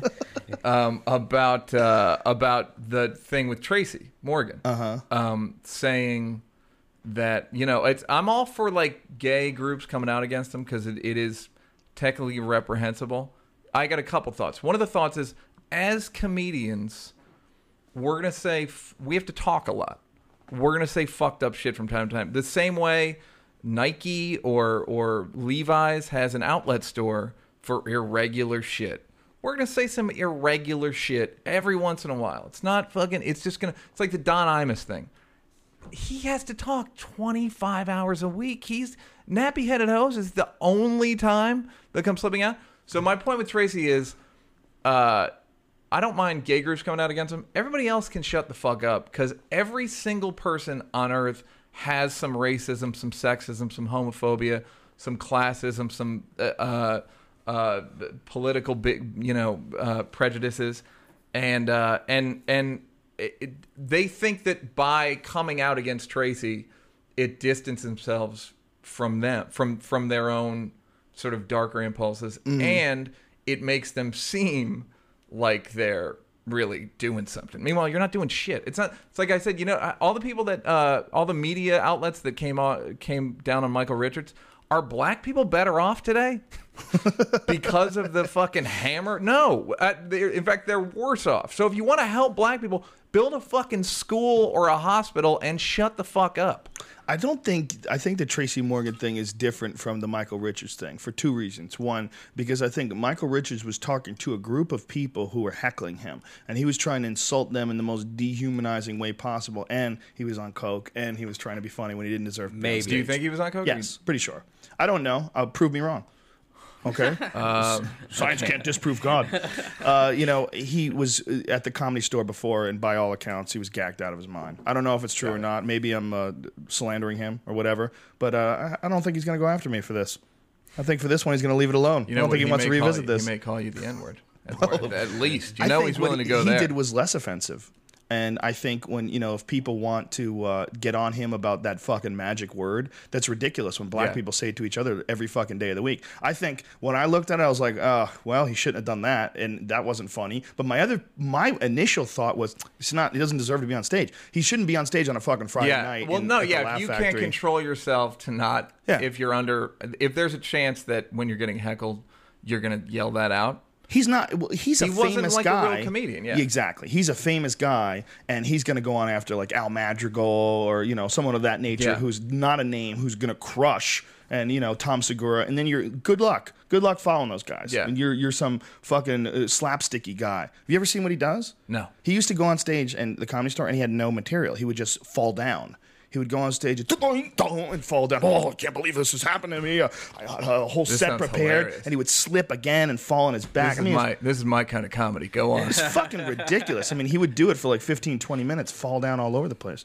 I don't think what he said is anything. I think what he said is just him being weak. But what Tracy Morgan said was like, whoa, like you want to, if your son was gay, you would stab that little nigger. But I think that that's, I think that what he's doing is just trying to be funny. And I think he's probably ad libbing, which Tracy does for like most of his set. And, you know, if you've Yeah, ever or- seen Tracy yeah. Morgan do stand up, Well- he'll start talking about eating pussy, man. And you could tell. It seems ad libbed. It's generally not ad lib, but like, yo, I fuck a midget in the mouth and all, like all that shit. So the idea some that of somehow, it's ad libbed. yeah, fine. And I think the this idea- gay stabbing his son shit was part of that. First of all, I'm sure that got a laugh. And in the abs of stabbing your son for any reason is Bernie Mac called his nephew a faggot. Where was the outrage? He called him a faggot What in year the was Kings this? of Comedy, nine, 2001. faggot didn't mean as much back then. 2002. Faggot has escalated over the Again, last but where are people going back and going like, and you Bernie Mac? It's like, okay, again, I don't. If you want to help gay people, uh, give money to to gay charities and and and and uh, GLAAD and all. Going chastising Tracy isn't helping gay people hardly at all. It's helping them a, a little, but it's the bare minimum. I It's agree. the absolute bare minimum. I think But what- people think it's not. People think it's. People go, it's better than nothing. It's it's almost worse than nothing because at least nothing knows it's nothing. You know, whereas this, it's like I'm I'm look at me, I'm chastising Tracy. Right. I, I, I agree what you're saying in that when something like this happens, the people that make a big deal about it and talk about it and make press conferences, Yeah. those are all cunts. Yeah. That that is just a fact. That's a Yeah. fact in almost every situation. The people that are, you know, A lot of comedians on Twitter were coming out against it. Oh, I never liked, and it was just like silly you fucking pussies. it's just not a it's not a good point. It's not Yeah. a, a well thought out It's- point. yeah, it it seems like it you're taking a safe route. yeah, it doesn't take much. Like it's not much of a thought exercise to get But- where I got. Where it's like, well, what you know? Right. But to have an opinion about it, I think it's an interesting subject of debate. I think to have an opinion about it, I think there's going to be the non comics opinion, and, and there's going to be the people that are, you know, sort of a bit more sympathetic because, you know, they realize that comics, a lot of times you'll, you don't know what the fuck you're saying before you're saying it. And you're saying it on an impulse. And what you would say in front of me, like if we were standing around, if we were sitting in my office and you, and I said, well, what about if you had a gay son? And you'd be like, I'll stab that little nigger. I would start Yeah. laughing Of my fucking ass off. Of course you would. Well, that's the other And thing. if is- Tracy Morgan was here and he started saying, I'll stab that little Yo, nigga. yo. And guess what? If he said that in front of a different crowd, you know, one crowd would fucking laugh hilariously. A 10 o'clock late night show in Cleveland, you know. and Yeah. Well, there's that's the 50 thing is, as comedians, we're supposed to uh, have a, a shorter uh, distance between our impulses and our words. That's why that's part of what comedy is. And then when it goes awry, when there's an irregular comment, people go like, "Fuck this guy! I'm gonna fucking." Yeah. It's like, yo, man, you gotta let us be a little. And I'm not saying I'm I'm like I'm trying to set myself up to say something fucked up. I just think if you're in the uh, uh, aggrieved group, if you're the if you're uh, if you're first of all, if you're Tracy's son, I would I would boycott Tracy. or suck a dick and take a Yeah. picture of it and go, Um, yeah, look at that, Dad. Yeah, I because from I you. look, I've known Tracy as long as I've known you, and Tracy. Do you really think Tracy Morgan's going to stab his son under any circumstances? Yeah. First of all, do you think Tracy knows where his son is? Actually,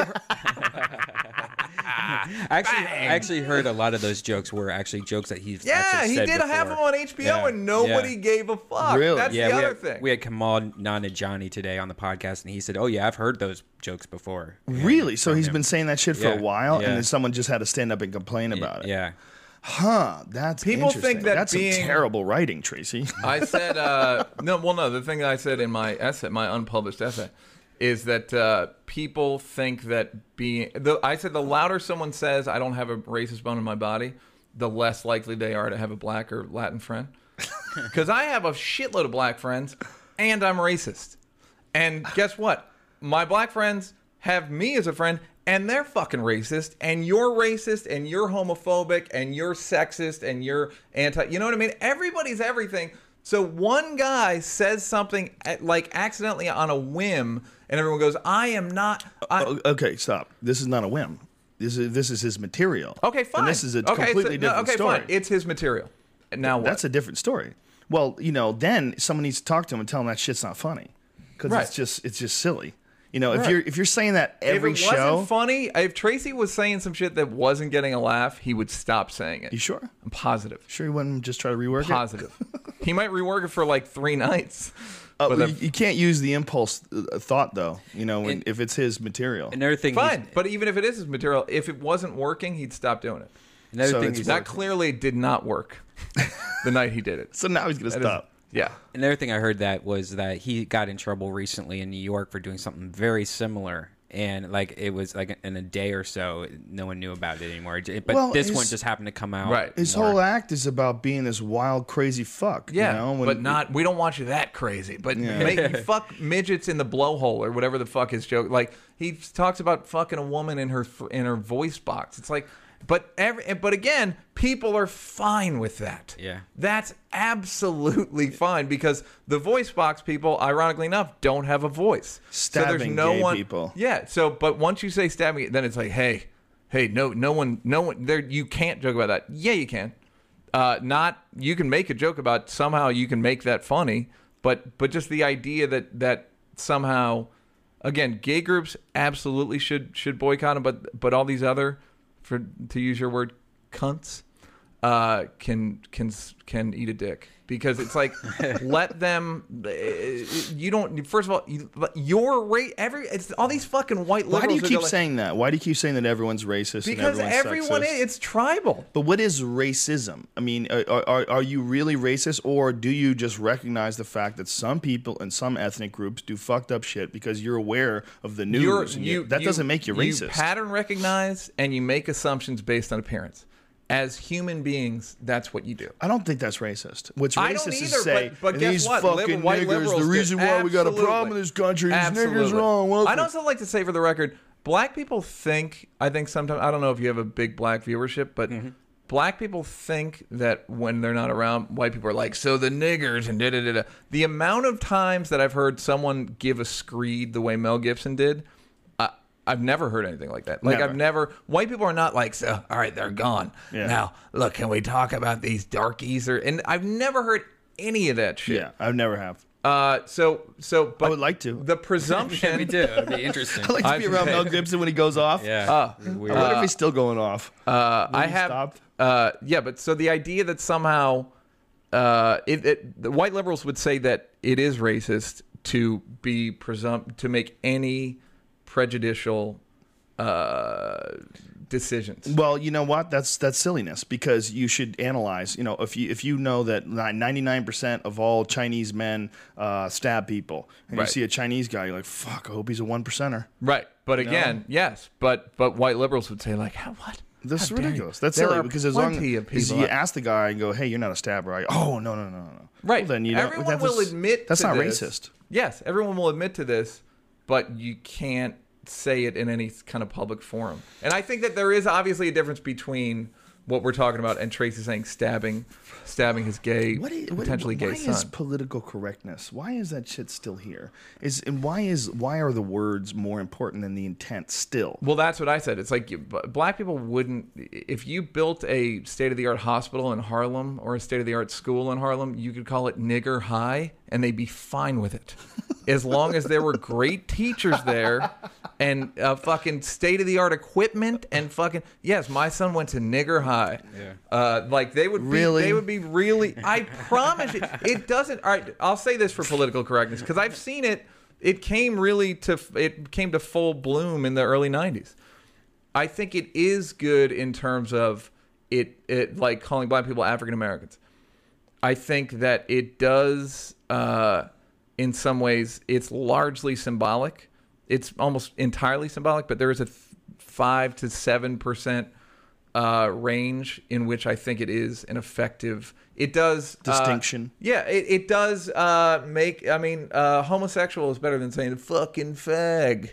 You know, like there are words that are Right, but is it better than saying gay? more ennobling than others? Is Uh, homosexual better than saying gay? Uh, Gay's probably. Then is. African American better than saying black? I say black because I don't because uh, African American sounds like my friends are dignitaries or something, um, whereas they're just dudes. Right.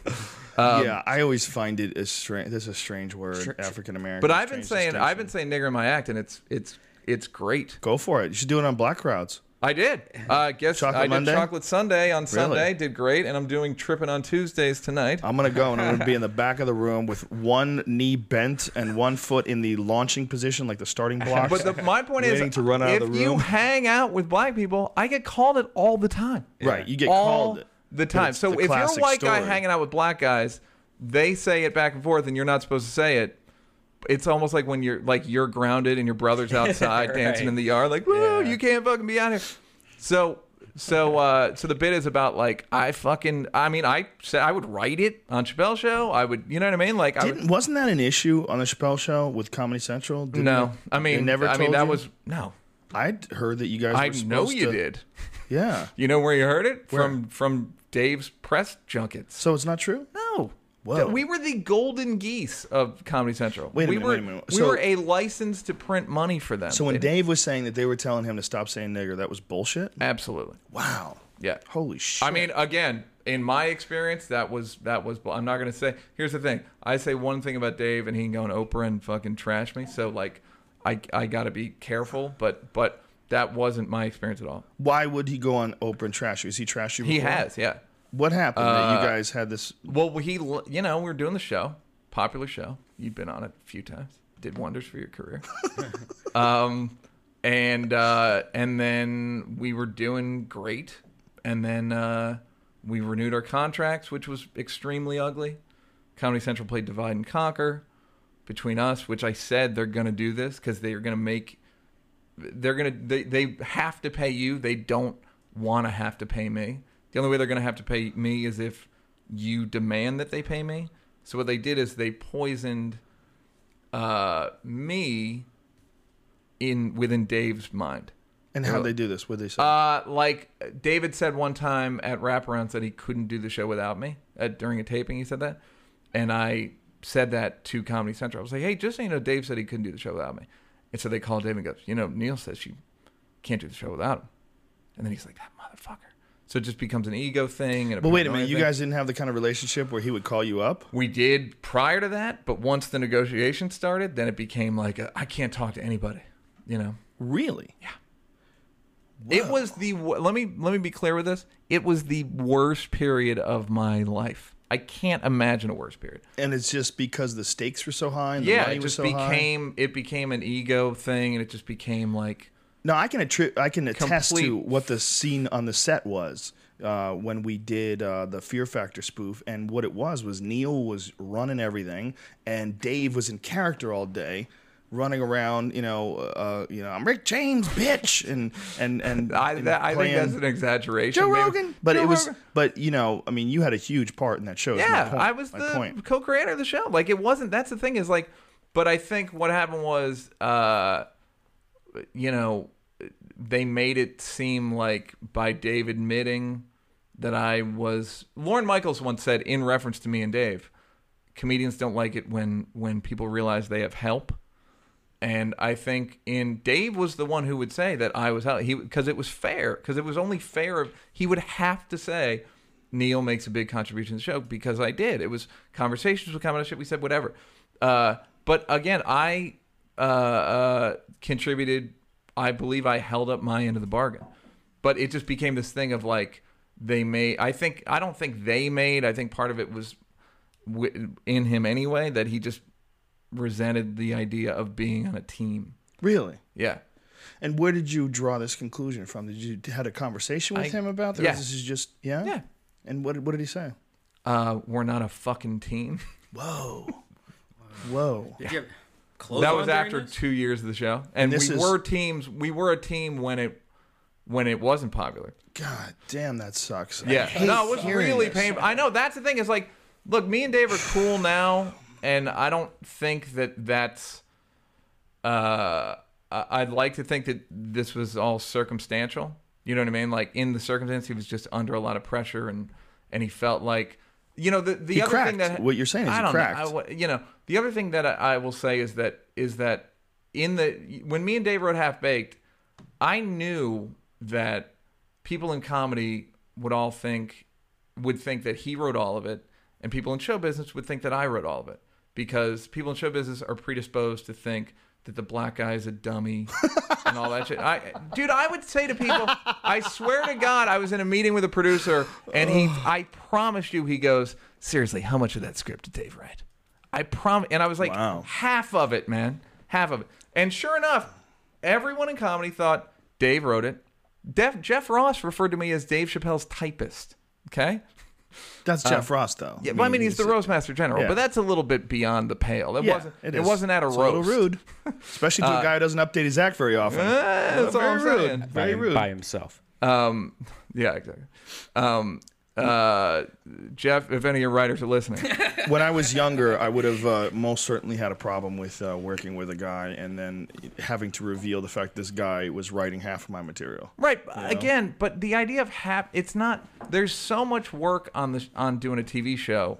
It's just, it's a lot. I did a lot of work. Here's the other thing: Dave did a fuckload of work too, and Dave is a Hall of Fame one in a billion comedian. I honestly believe that, like one in a billion. There's like Eddie Murphy, him, Chris. In terms of like, I don't. Uh, I I think he's very different than Eddie Murphy. I think Eddie No, no, but I'm saying in terms of the decathlon of ability, Dave can Yeah. do stand up, he can write sketches, he can think of characters, he can write movies, he can he's got a visual sense, like Mm-hmm. he's got he's got the full uh, uh portfolio. Yeah. So so the idea that that uh you know, he didn't like. I don't want to come on here and be like, Dave, the Dave Chappelle you know doesn't exist. Like that's not the truth. The truth is, Well, uh, you're so talking I about a guy I- that cracked under pressure. It's all right. It's Yeah, not. like- doesn't mean he sucks. He's Yeah. still one of the greatest comics ever. Yeah, I I knew I so I knew early on in '97 that people were going to give me too much credit or him too much credit.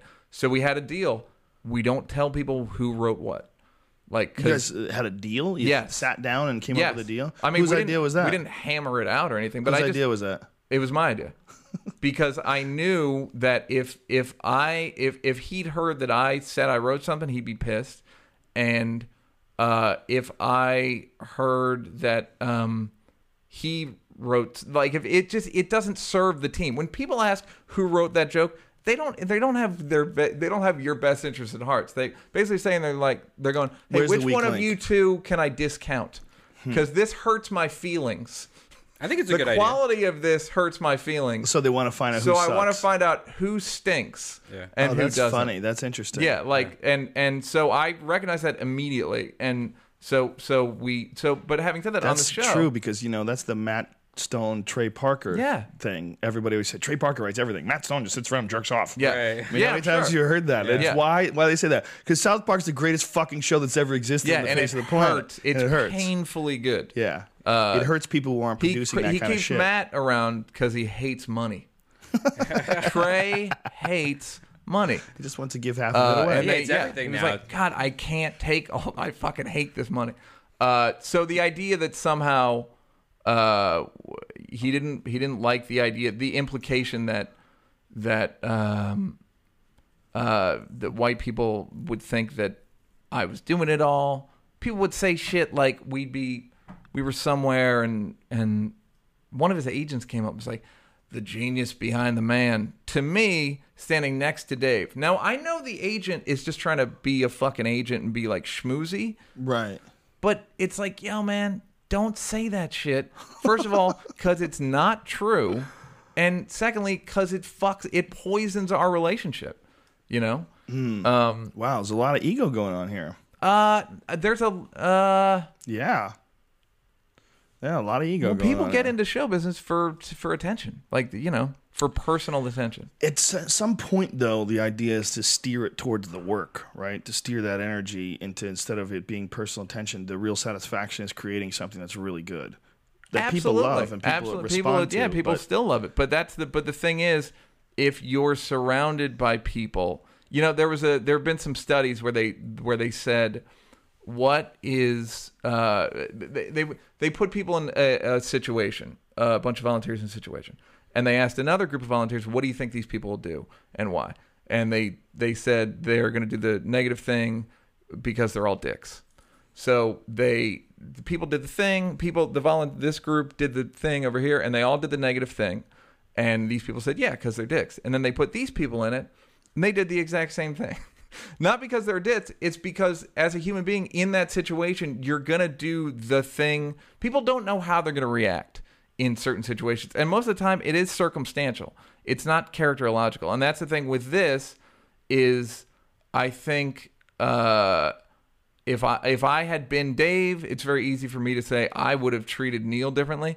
But again, I, you know, Uh, or you know- or but I wasn't Dave. So it's really, Circumstances expose character, though. I mean, that is the idea of character in the first place. The idea of character is strong character is able to survive under adversity, and Right. that's that's what it's all about. And that's why when someone doesn't have your back when the shit hits the fan, you lose respect for them because Right. you're like, well, this person doesn't have character. This person is not my friend. You know, this person is looking out for themselves. Or they're weak. They're egotistical. They're whatever. They have a flaw. yeah.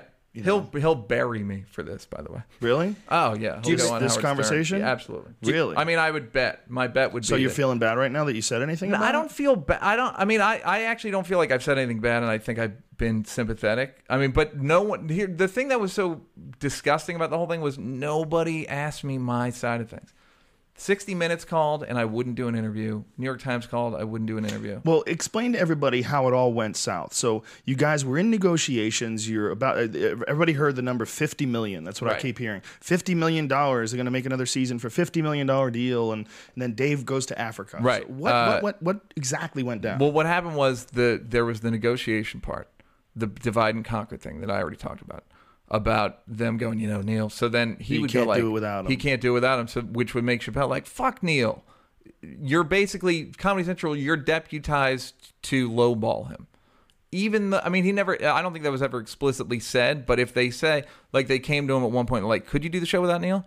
And he and they had poisoned me to him so much by that point that he was like, yeah, but it would take three people. Could you have decided to get together and form a partnership in the form of some sort of a corporation and say this corporation is what you are contracting to do this television show and the fee for the corporation will be X. Right, but there was also you the guys idea could that- split it up that- in some sort yeah. of a legal thing. So you don't have to worry about this ever again. Uh, Couldn't that have been done? that could have been done ahead of time, but but I'm was- not we're not a fucking team keeps Yeah. that shit from happening. Yeah.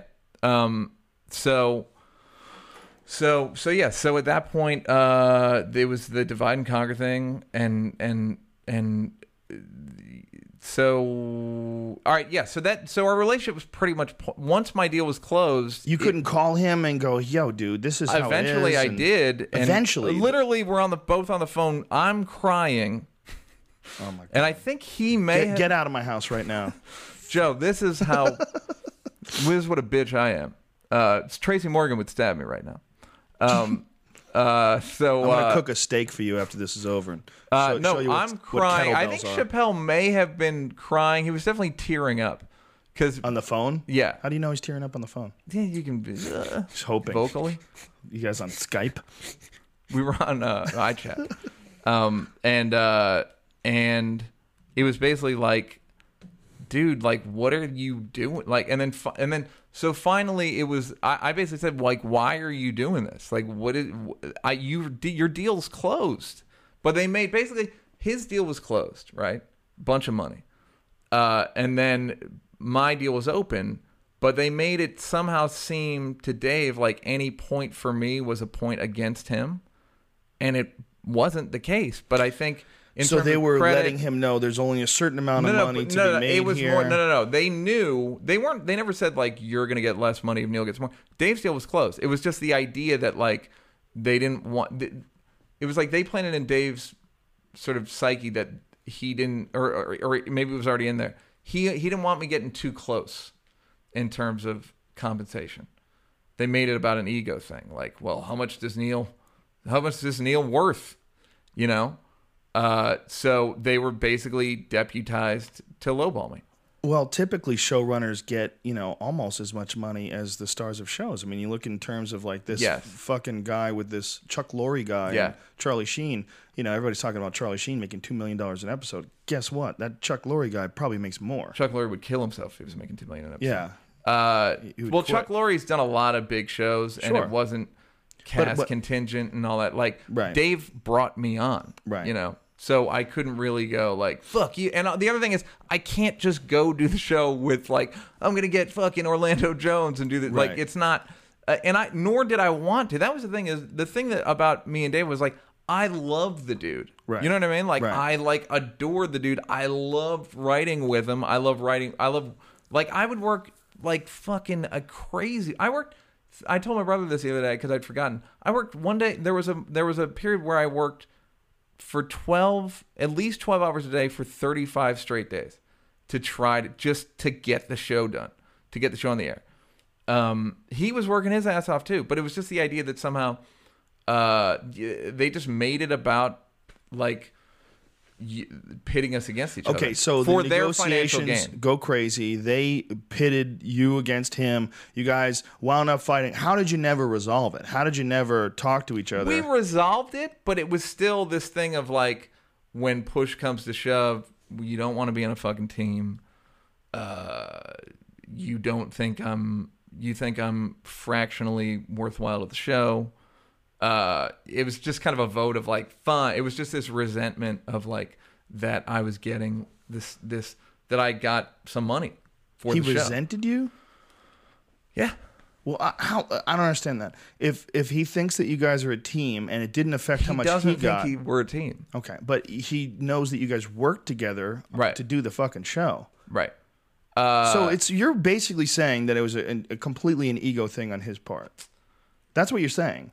I mean, Uh, you're, you're saying that he didn't feel like you were worth as much as him. He didn't feel like your, Uh, your look, con- contribution I don't was feel like I'm worth as much. as significant. him. Like I said, he's a one in a billion guy. Like he's a he's a he deserves yeah, but but way okay, more money than me. Okay, that that said, he already had his money, so he was already getting a certain amount of money. Right. So what what what you're saying basically is completely different than anything anyone's ever heard in the news. No kidding, because no one's ever asked me. God, this is so crazy. Yeah. So my point of view from all this time is greatest show, in, all- in my opinion, greatest comedy show of all time. Chappelle show, that's very number nice. one, Very nice. greatest show of all time. That fucking Clayton Bigsby character, Yeah. that's the greatest sketch in all of television. Am I And the that was white, the- Chappelle's the, black, idea. racist, Chappelle's idea, like Yeah. he'd been he'd had it in the he and it's a brilliant, brilliant I still bit. remember writing the sketch. It's a brilliant. I remember call. Yeah, I won't say who wrote what. So what I had heard was that there was all sorts of input from the network, and they were saying him that, he used to stop saying nigger and make it more friendly to commercials. This is I, I don't remember where I'd heard this or well, if no, had heard there it was right. he It might even lot be of second and there was a lot of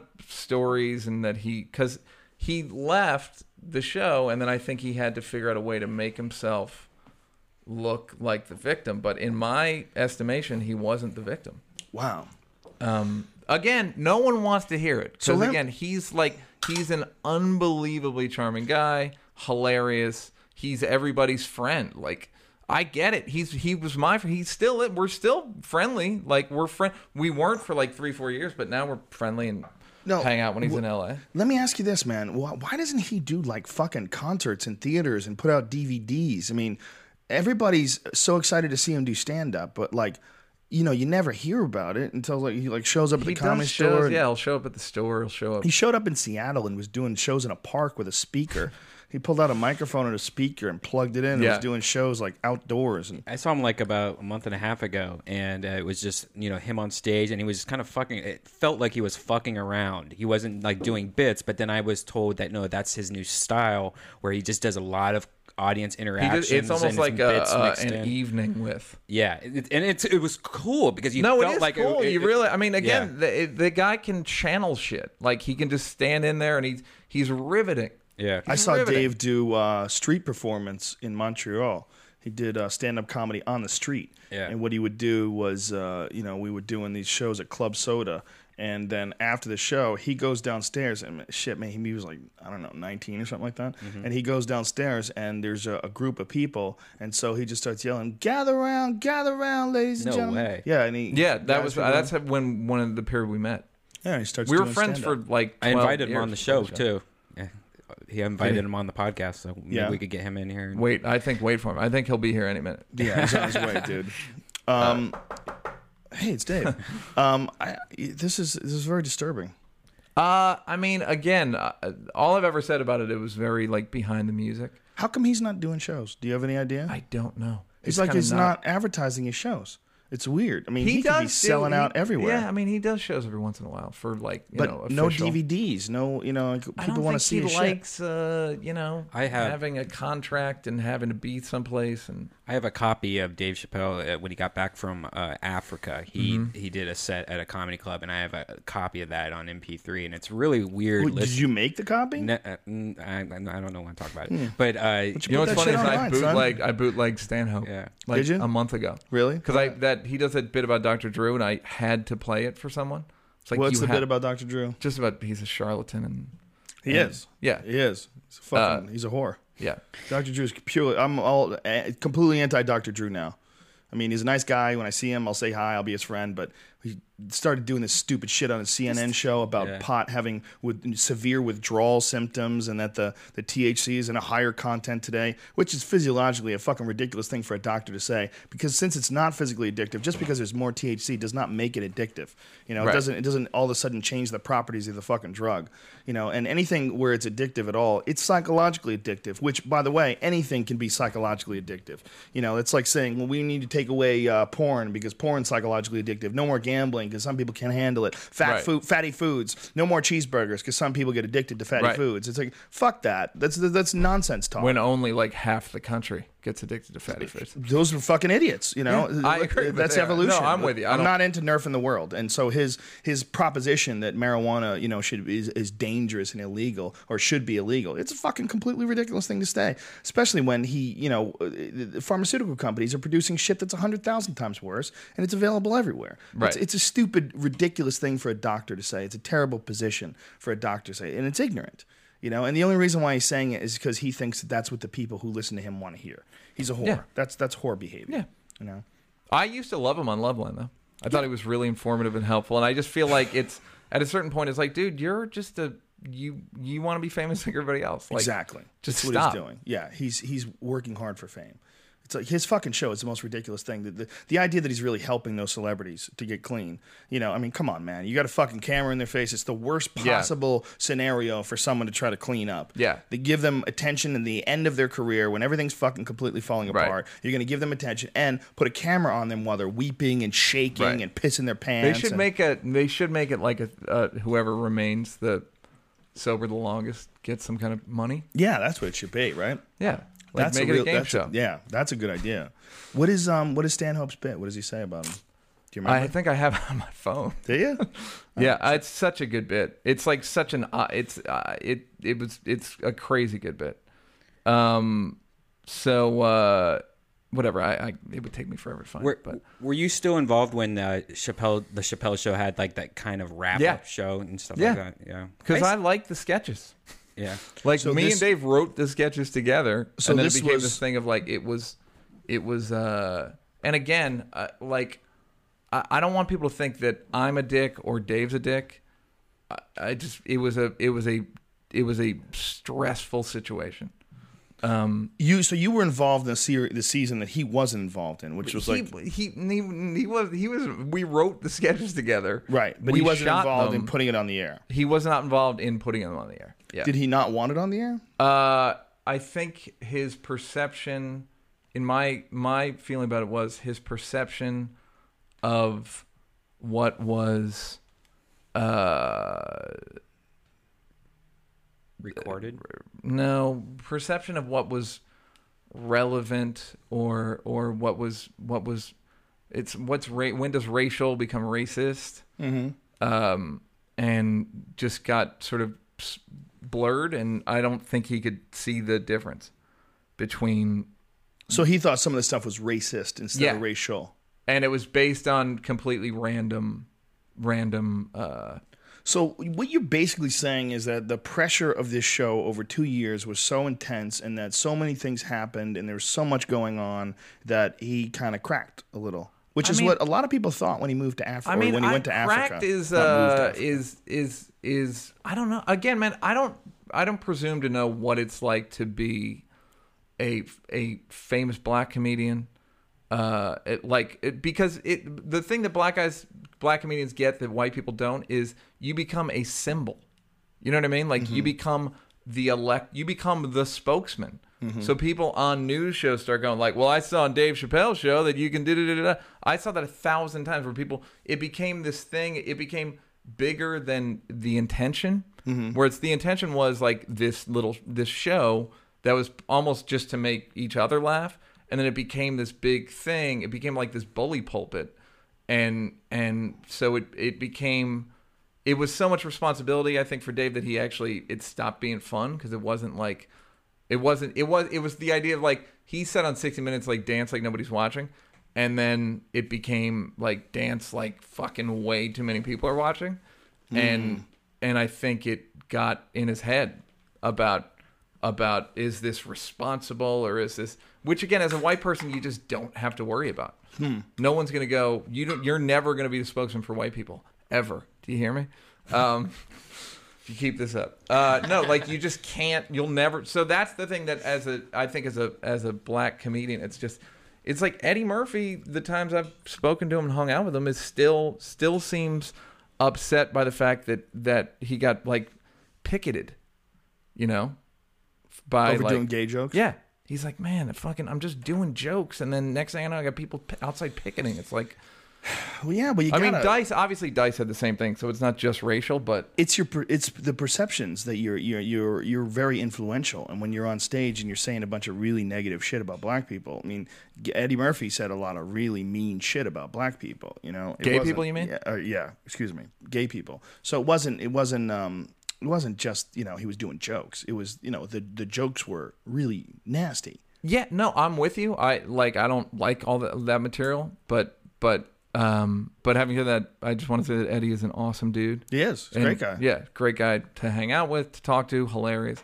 Um but uh but so the they I are just jokes but they are just jokes. I mean, but it, again, if you're doing jokes in a club with 100 people, it doesn't take on that mob mentality. Whereas when you're in fucking Nassau Coliseum, you start to go, oh, wait, this is almost too much yeah uh, influence over people. It's it's one thing when it's a club, but when it becomes this big, like, what next? We had Brian Posehn on yesterday, and he was talking about uh, the Gathering of the Juggalos. He's doing uh, stand up Mm-hmm. Yeah. at the Gathering of the Juggalos, and I thought about it after he left. I got baked, and I was writing, and I was thinking, you know, it would be cool if we had some fucking crazy Death Squad meeting somewhere. Because I know Stanhope did some shit like that, like he had these parties in the desert, but it was really just like a loser festival Yeah, it became a bad idea.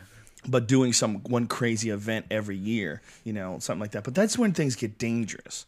When things get dangerous is when you have like a movement behind you. Yeah, and then you Do have, a logo and shit. yeah, it's, very not- difficult to fucking keep your your your interest pure. It's also yeah, it's hard to. uh It's it, it, yeah, it's you kind of go, wait, what? What? What am I doing? It becomes this corporation. It just becomes like this, like a corporation and fucking a lot of you meet with lawyers more than you meet with writers. You know what I mean? Like that's the thing. Part of it that's, that's Oprah uh, seemed to have managed it fine. Oh, here we go.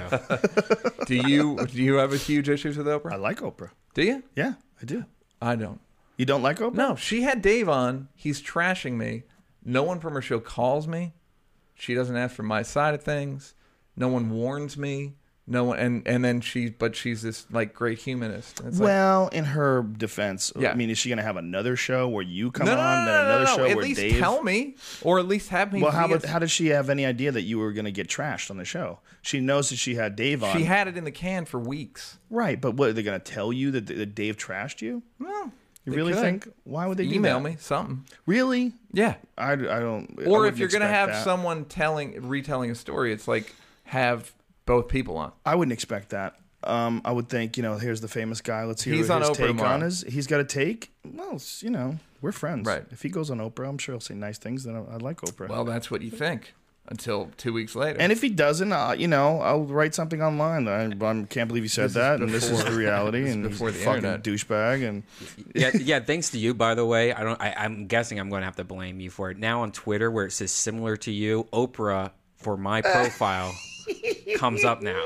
And I, it has to be because of you because I What, never. bring what do you like about Oprah? I think she is a positive voice to people like her. She's a positive voice to older women. She gives them something to look forward to. She has this fanatical following of like minded people, and her message is essentially positive. Her message is of life improvement and of dietary improvement and behavioral improvement. Her message is of spreading love. She's nothing like me. There's nothing about her. I bet she probably hates everything I've ever done, of every outside of news She's- radio. She likes your MMA I stuff. bet she Go ahead. hates UFC. I bet she hates Fear Factor. I don't, but it's all good. I, I'm a very different human being than she is, but I recognize that as a human being, who she is is uh, very beneficial and very important to people like her. I like I like it. Game recognizes game, son. Yeah. She's Uh, positive. Yeah, I think she's a fucking egomaniacal. Well, she she might be. I had a friend who worked for her, and he painted a very different picture of her uh, than uh, you know you you see of her on her show when she's being interviewed by like-minded people. But m- my friend who interviewed her is kind of a cunt, and he likes to start arguments. And Right. I, I bet he would have a real hard time working for some powerful woman. And I sent, I assume that that's probably what happened. That, You know, he got stupid with her because he used to get stupid with me when we worked together. So I'm assuming with her it was probably even grosser. You know, So that- I mean, I just did the math, but you know, I mean, yeah, I, think mean, I don't. I. I don't know. I just you don't like her because of your own no, personal. no. But I didn't situation. like her before that. What didn't you like about her before that? She's an egomaniacal phony. It's How all do in you the that? service of Oprah. She doesn't give a. F- it's like the last week where there people uh, on her farewell shows where there's two, there's uh uh people are gathered around to honor this woman that they've made a billionaire. They're like, "Thank you for letting us make you a billionaire." And she said, like, fucking, like this, gl- like a fucking, uh, like a queen or something. Okay, but how would she have handled it? How? What's the other way to handle it? Came out and started flicking them all. No, off just and- say goodnight. Do a final show. You well, you know, maybe she wanted to give them the chance to say thank you, and she wanted to give herself a chance to thank them. You know, I don't know. Johnny? Carson. Why didn't Johnny Carson do that? Why did Johnny Carson smoke five packs of cigarettes a day and die of a fucking was a tar- terrible disease? Because he's a badass. You ever see the pictures of him when he was about to die? No. I'll never forget these photos. They had him in like Star magazine or one of those things. He had this giant gut, like he swallowed a basketball. Oh, yeah, yeah, yeah. And he was smoking I like remember that. Pall Malls. Yeah. And he was just insanely unhealthy when he died. It's amazing when you think of a guy who was that loved by so many people, was so fucking miserable. Mm. So miserable. Uh, yeah. You ever hear Wayne Newton talk about him? No. Wayne Newton talking about Johnny Carson is the most hilarious shit. Yeah. Because Johnny Carson used to tell jokes about Wayne Newton and he shit on Wayne Newton. And Wayne Newton was, you know, he's a fucking egomaniac and he couldn't Right. take it. So apparently, like, he confronted Johnny Carson and grabbed him and threatened him and said he was going to kick his ass. And, Yeah, And that's that's the pretty only way- funny. Pretty funny. So the only way Johnny Carson stopped doing it, like, flew in to see him. Yeah, it's pretty funny. I wonder if it's true, though. Oh, I. Yeah, yeah. Yeah, I mean, Wayne Newton might have said that he threatened him.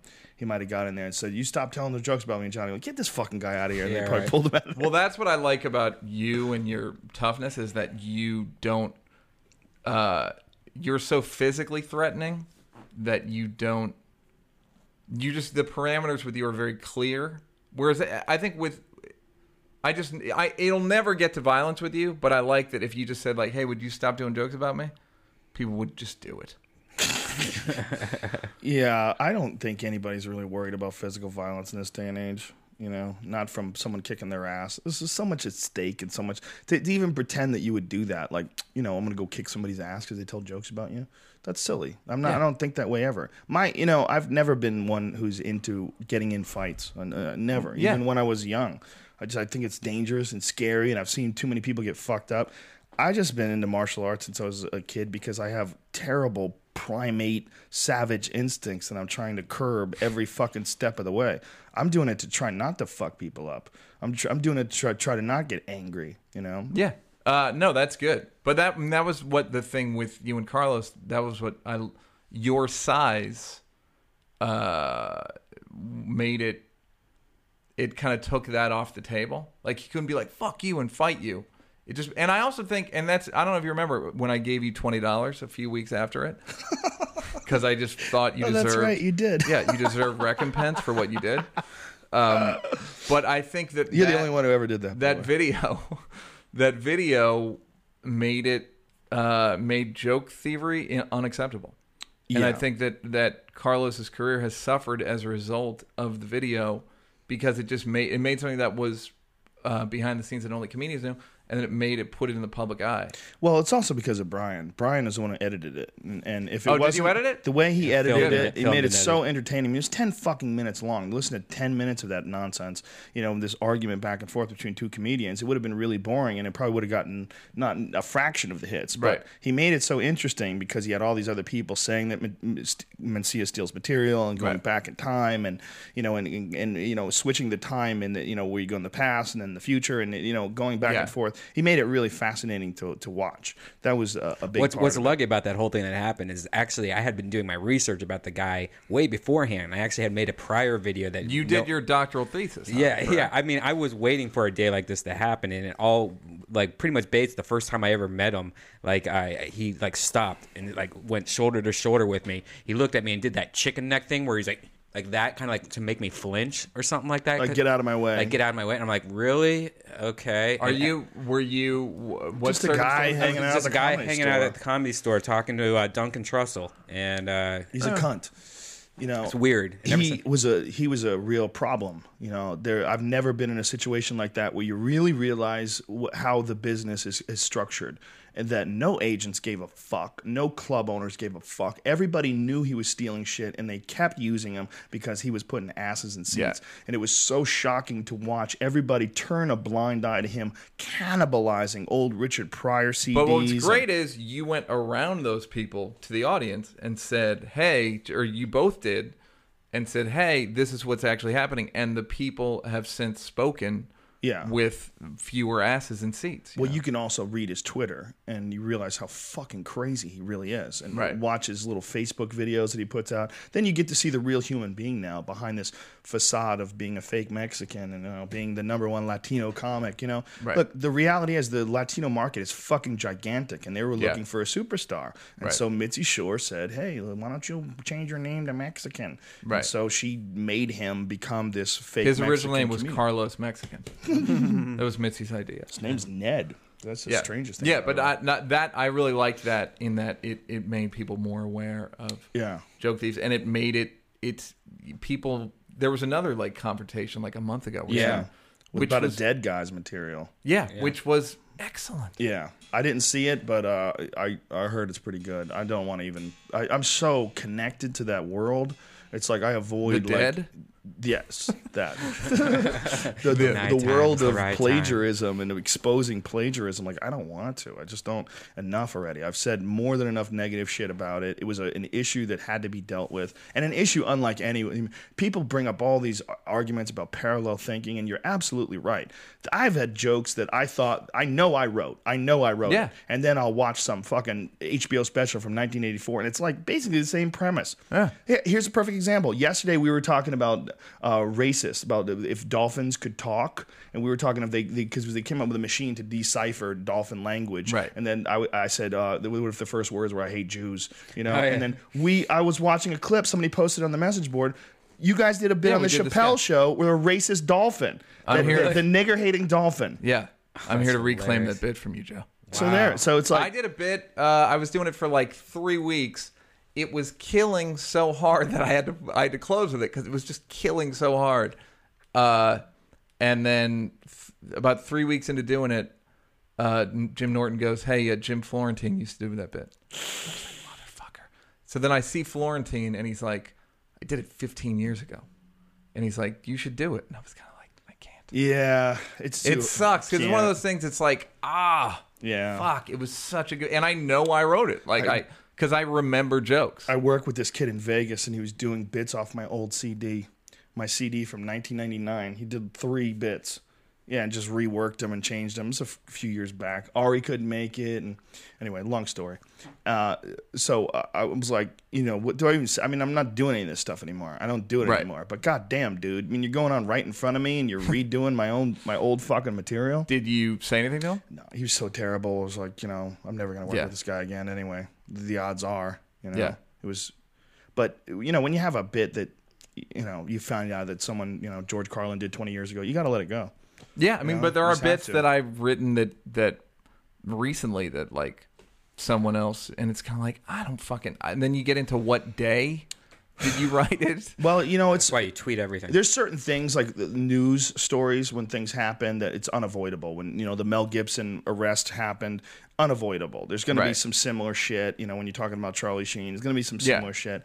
But when it comes to like you know a, a, bit that's like really like a signature premise, I've had this issue with a couple friends where I was like, dude, you got to drop that bit.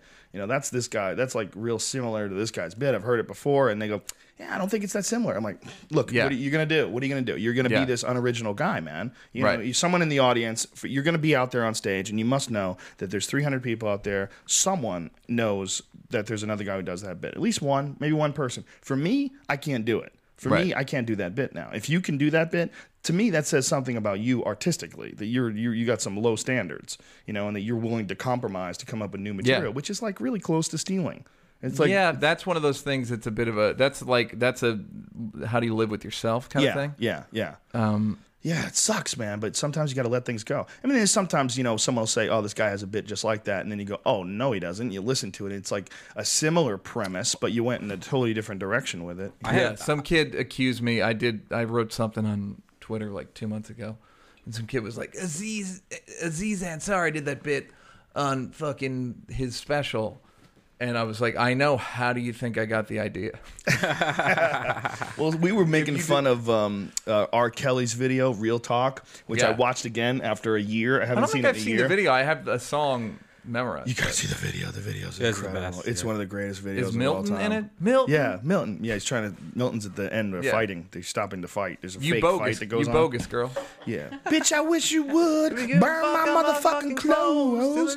And so uh, we were making fun of it on the podcast, and someone, you know, tweets me, "Yeah, Aziz Ansari already makes fun of it."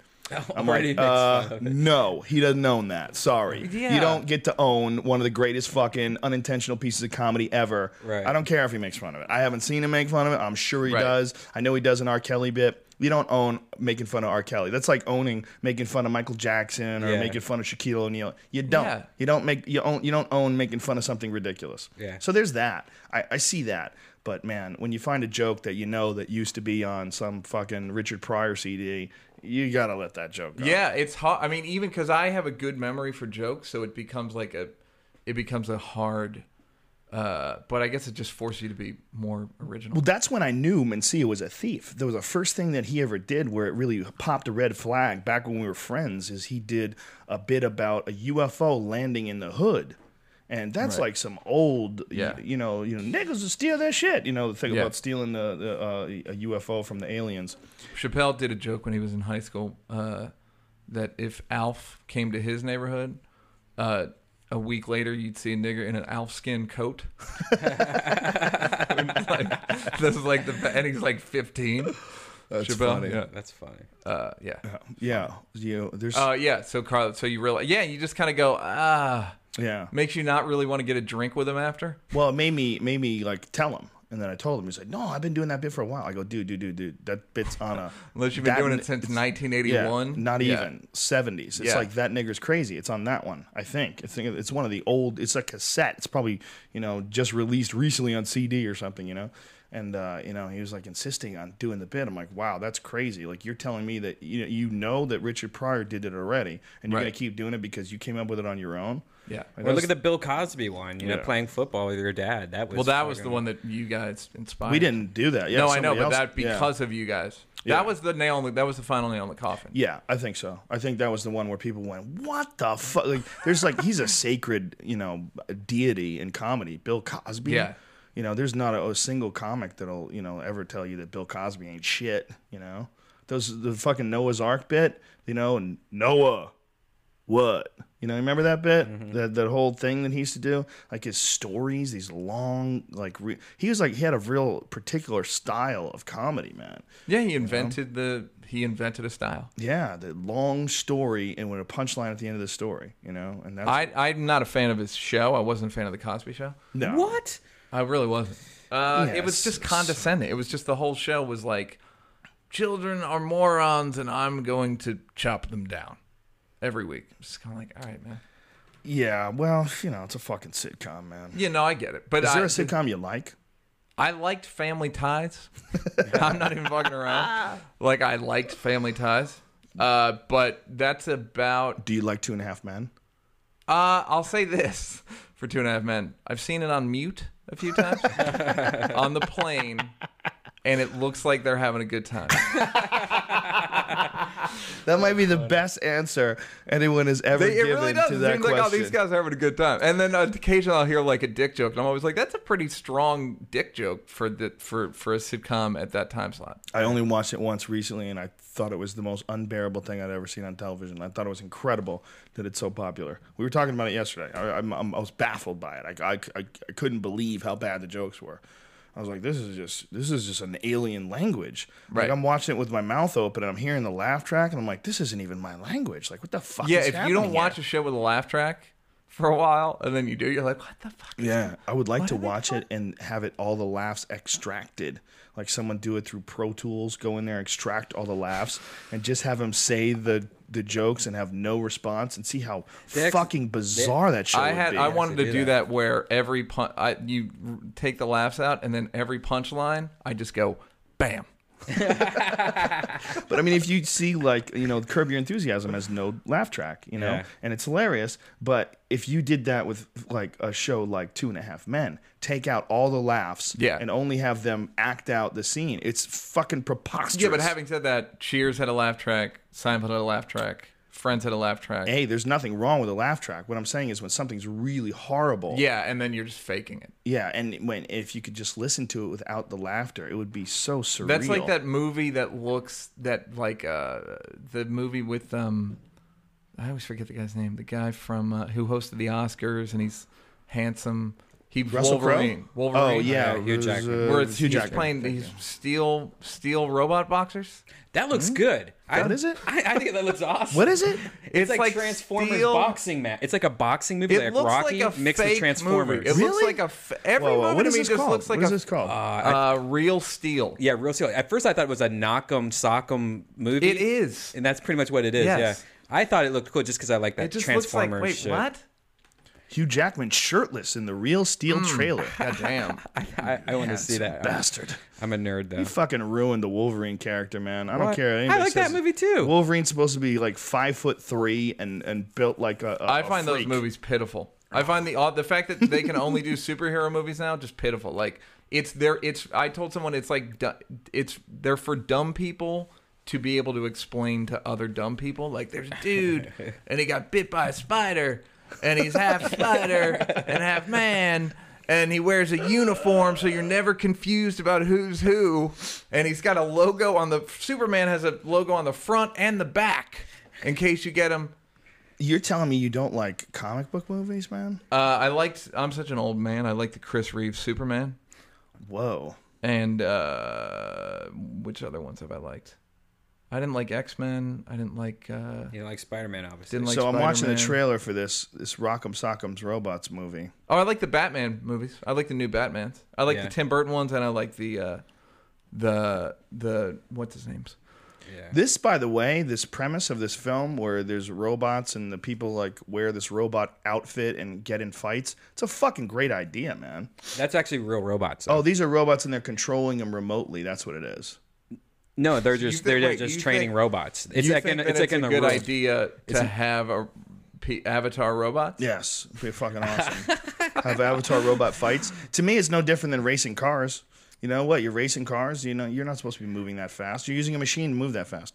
You know, and you're bumping into each other and cutting cutting each other Wasn't off. that in one of those? That was in. uh It was in um the end of X Men or the end of uh of of uh Iron Man.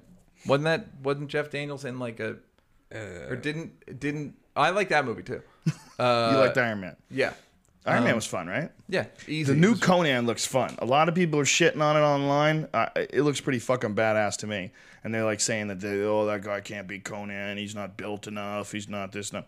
Nobody really looked like Arnold Schwarzenegger in Right. the fucking 1500 BC, Right. right? That shit's unrealistic. No carbs. Yeah. It was just all red meat back then. He was on a strict diet in the in the in Paleolithic times. Paleo diet. in Paleo. fact. That's what a lot of people are doing right now. It's Is that to be- true? It's all the rage. You didn't know that? Yeah, it's a good book. Paleo diet is all like vegetables, no grains, no rice. no Oh, yeah. No, pasta. that's good. It's all things that are just, just meat and vegetables. You know, things that people in the Paleolithic would have eaten Right before agriculture. before hot dogs and shit.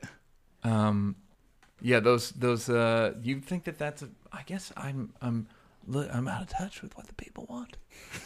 Yeah, I, I, I uh, I'm just a big fan of robots and and good CGI, and I think, that, I think, I think that's good Yesterday CGI. was you're a big fan of frogs. No, it don't- it doesn't it look like good CGI? And Yes. in, in a financial way of looking at this movie, I think it's the most genius thing ever. You're mixing like fighting, like UFC. To me, it and seems mixing like it uh, just uh, like it was generated by a computer, like robots Yeah.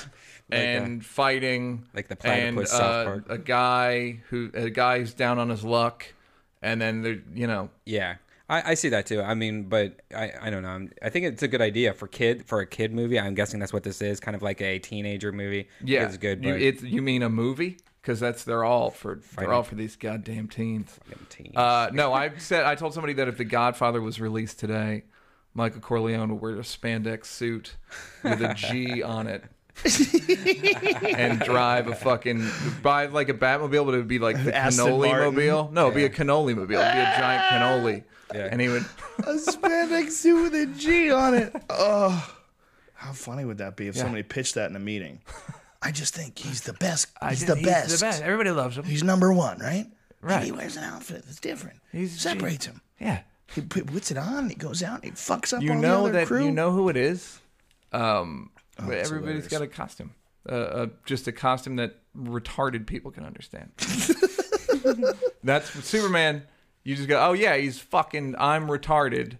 That's definitely Superman. What is your take on this fucking Spider-Man thing that they're doing in Broadway? You know, you know the whole story behind this. The Spider-Man play. It's the biggest, most expensive play they've ever produced by far on Broadway, and apparently it's a fucking financial disaster. Yeah, and people are dying. Yeah, people Uh, are falling yeah, a lot of down and breaking hurt. their fucking backs and Yeah. shit.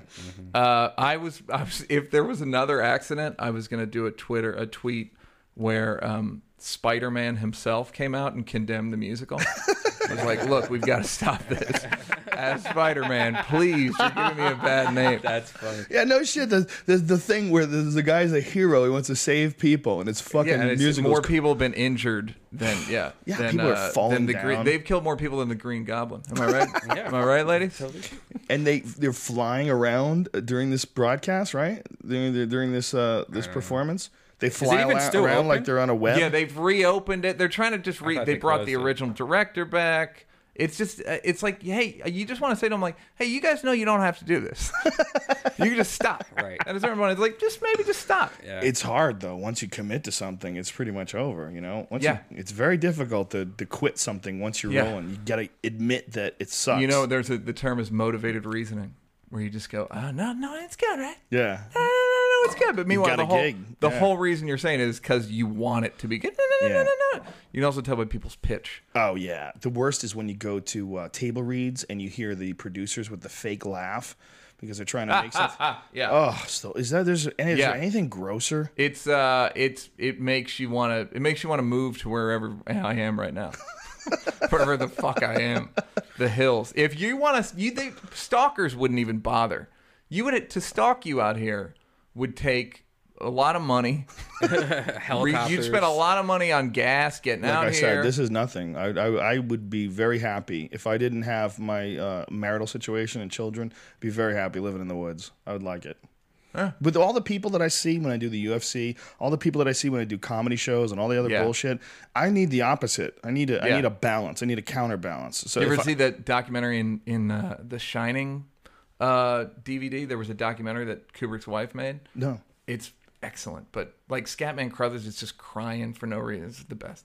Um, but uh, Jack Nicholson says in the documentary, a famous person meets uh, in a in a month the same amount of people that a non-famous person meets in a lifetime. It's true. Yeah, which is just about true. Like and just you have no capacity to remember them anymore. It's uh, I, I get embarrassed sometimes about not remembering people, but it's a thing called Dunbar's number. You Yeah. literally only have room in your brain, 150, Yeah. two plus, you know, plus or minus.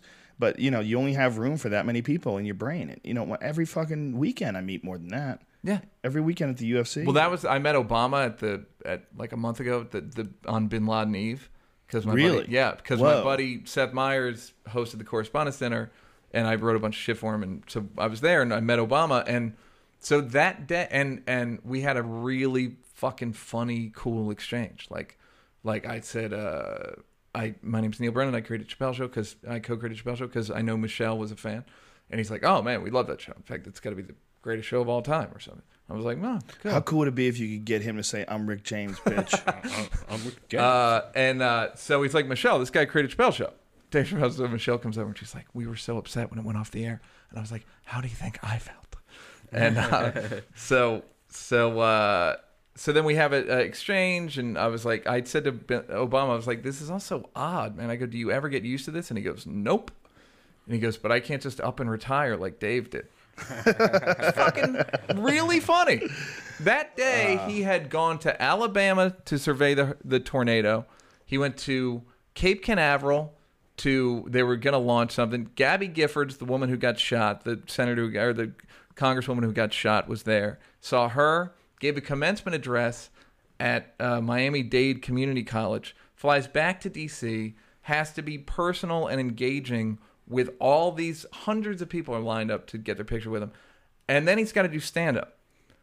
Also, he's got to hit out on Bin Laden that he knows, and the people are like, "This guy's too cool." Is he too cool? Would you want him like, "Oh my god," fucking stressed out? Like he's not. He's the right amount of cool, and the fact that he knew to be like he he'll he probably doesn't even remember meeting me. I'll never forget it. you know what I mean? Like, and he knows that. He Right. knows that part of the job is just performing uh, the job of the president, whereas you know you've got to perform Joe Rogan. Um, no, but I'm sure there's a party that you you just want to go. I don't give a fuck and walk away, but you have to like. No, it's part of your Sometimes. duty. Yeah. Sometimes, no, like, no, I in- don't think you. Vegas or I- yeah, something. I don't think that you're. You get that- overwhelmed. Yeah, you get overwhelmed, but you kind of you kind of can't. It's part of life. I always say that it's just people being nice to you. That's what most of it is. It is, yeah. No, it really Imagine is. if you were a hated person and that was going on. Yeah. know? Imagine if you're, you know, Monica Lewinsky or someone like that, you know, where everybody's like goofing on you. Yeah. You know, Yeah. or uh, LeBron, you know, everybody Yeah. hates him now. You know, any any that's that's got to be fucking really hard to be a, a celebrity who's done something really fucked up. i Yeah. You know, yeah. Uh, yeah, it's got to make you. It's got to fuck with your your whole. So what are you doing these days, man? What are you up to?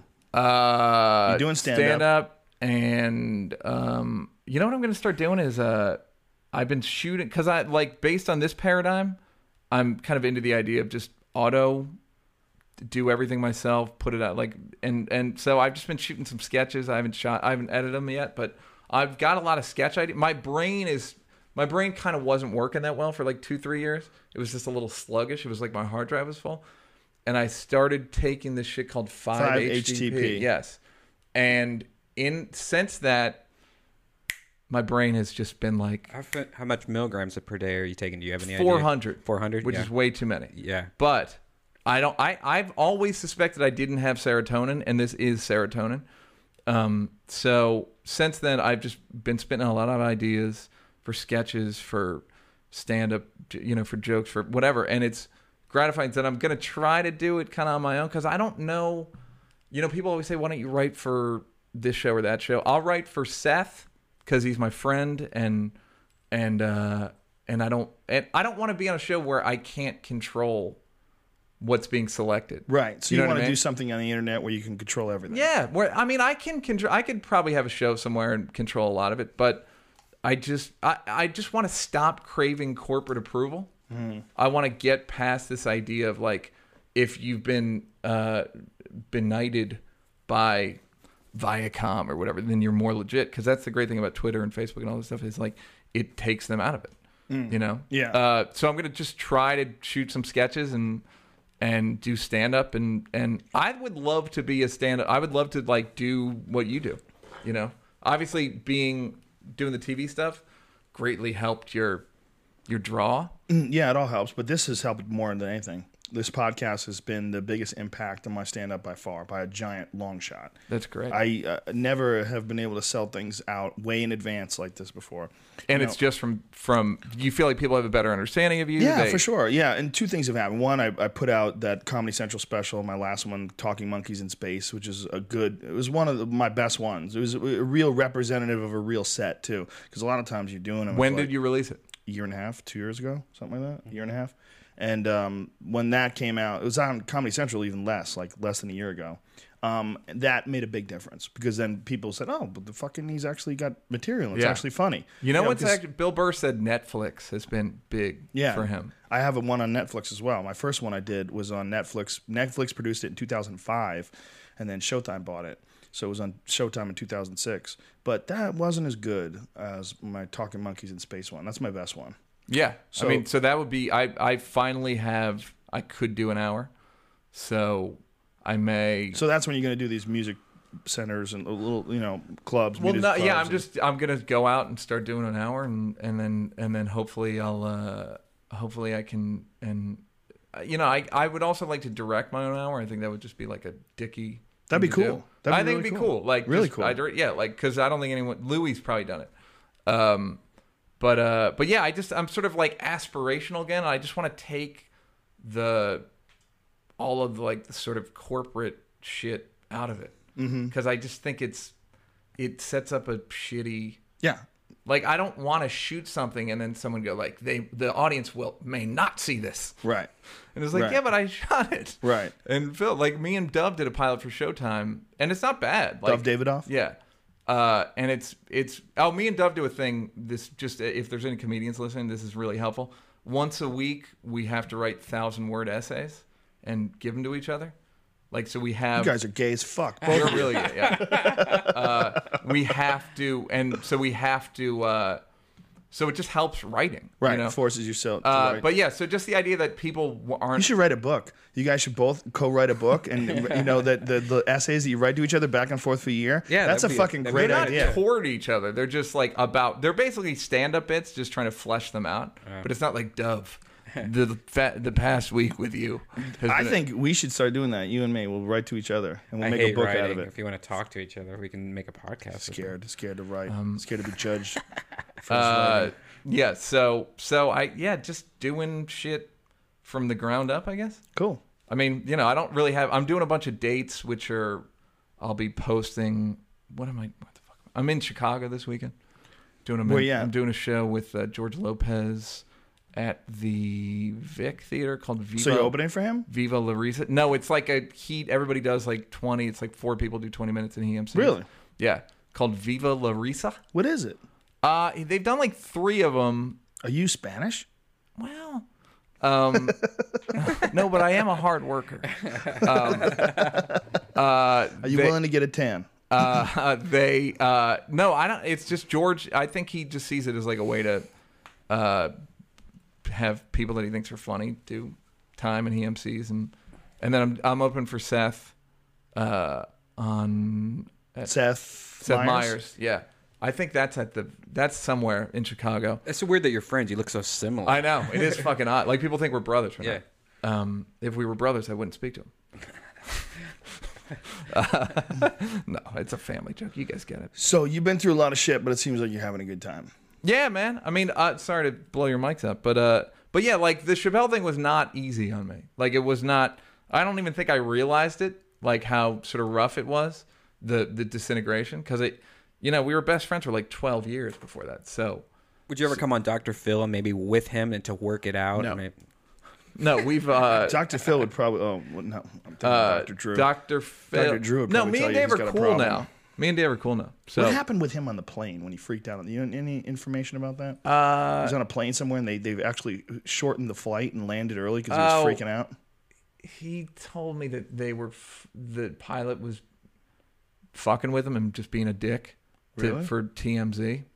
I don't know. For TMZ, Or like they uh, TMZ was like there when they landed or something. Like I don't know. That's what he told me. I didn't. like the pilot called TMZ from the cockpit. No, I don't. I honestly, I have no idea. That's he told me that the pilot was being a dick and like fucking with him, and like doing this with the controllers or something. What? I don't know. That's what he told me. And then when he got, How high was he? I don't know if he smokes weed anymore. I don't. He may not. Yeah. What? Yeah. What? Exactly. Yeah. He How may. is that he may possible? You, he may not. Really? Yeah. I can't even wrap my head around that. How is it possible that he wouldn't be smoking weed? I don't. I don't. Some people don't smoke weed. Yeah, but when they smoke that much weed, a lot of Well, times I have a theory about black weed smokers and white weed smokers, which is I've never met a black burnout, but yet like there's no like hey like black hippies, whereas white people can get fucking completely burnt out. I don't know what it is, but we actually did like a a, a study. We did a thing on Chappelle Show where I think maybe the day you were there, where Snoop got high with a bunch of people. Uh, we and we ran and Snoop got high, and then a bunch of like our staff got high, Mm-hmm. and we ran them through a battery of tests. Because I just have an idea that there is no such thing as a black burnout. Because Snoop is a sharp motherfucker. Dude, there's a lot of Dave black Dave. Chappelle is smoked more weed. He's got to be in the top thousand Americans in terms of the amount of weed he smoked that I've seen him smoke, Mm-hmm. and he's the smartest guy I know. But I think it's all misconceptions, man. A, a smart guy with weed is not going to be a dumb guy. It's going to be a smart guy who's high. Dumb guys on weed just get dumber. They just appear Right. more enhanced. Right. You know, they, they, they want to talk more about their stupid ideas, and they, they appear even more stupid. But there's plenty of black burnouts, man. I know a lot of them. That, that theory sucks. I know a lot of. Go to the hood. There's a lot of black dudes smoking weed, sitting on the porch. They won't do shit. They're lazy as fuck. Oh. There's a lot of them. There's a lot of people that are smoking weed that are lazy as fuck, white or black. You know, they're just lazy fucking people that they get high and they get even lazier. You know, but Right. if you're a smart person, marijuana I think enhances you. Uh, yeah. I mean, I I found that it would not enhance me, but I just didn't like it. You get the right shit. No, I get the don't. I just? I like I like uh I I personally like who I am, Joe. Do you know the difference between indica and sativa? I like how you said that. And with Joe on the end of it, he made it a personal. Yeah, I made it a personal attack. Do you? Uh, Uh, do you I don't know the difference. Oh, there you go. Also, the the whole culture of it kind of bores me. And, the culture is gross. We Um, we talked about this yesterday with Brian Posehn. In the interest of brevity, again, the uh, there's a huge difference between indica and sativa. Indica is a, a really relaxed, like couch high, makes you go. Right. That's indica. Sativa makes you want to watch documentaries and stare at space and look through telescopes. Right. It's a totally, completely different psychoactive uh, experience. uh, I may have never interacted with that. I got some. If you want to try it, I'll, gi- Uh, I'll give you a roach. Use it at your own discretion. You don't Um, want to be around me. Yeah. So so uh yeah, never s- uh, don't care to, um and uh I'm trying to think of what else. Yeah, I'm just I'm out. Look for me. I think I'm doing in the next month and a half. I'm doing Portland, doing Columbus. I'm doing Where can people find out about these Columbus. dates? Uh, I will post it on Twitter, and also there's I have a Who Say page. Who Who say? Say What is that? whosay.com. It's a page. you know, uh, people don't know this. When you post shit to Twitter, Twitter owns it. So if you don't post it to somewhere originally, if you post a picture, Twitter owns the picture. They can sell it to someone.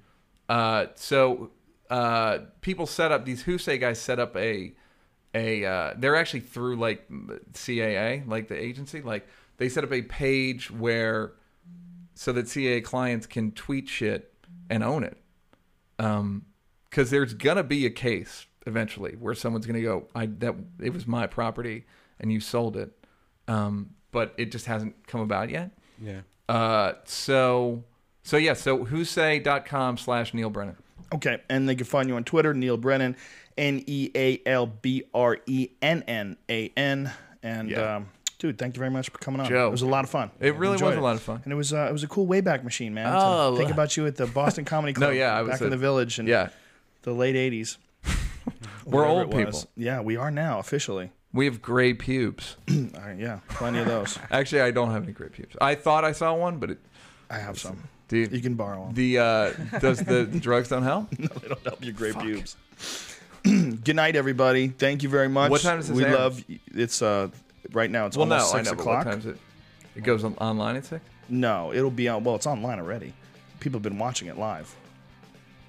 You got to cut all that shit out of my day. Thank you to the Fleshlight. Go to joerogan.net, click on the link for Fleshlight, and enter in the code name Rogan, and you will get 15% off the number one sex toy for men. Um, thank you very much to everybody. Uh, June 25th, Joe Diaz and I are going to be at the Carnegie Music Hall in Carnegie Library Music Hall in Pittsburgh. Go to joerogan.net. I don't remember all these dates.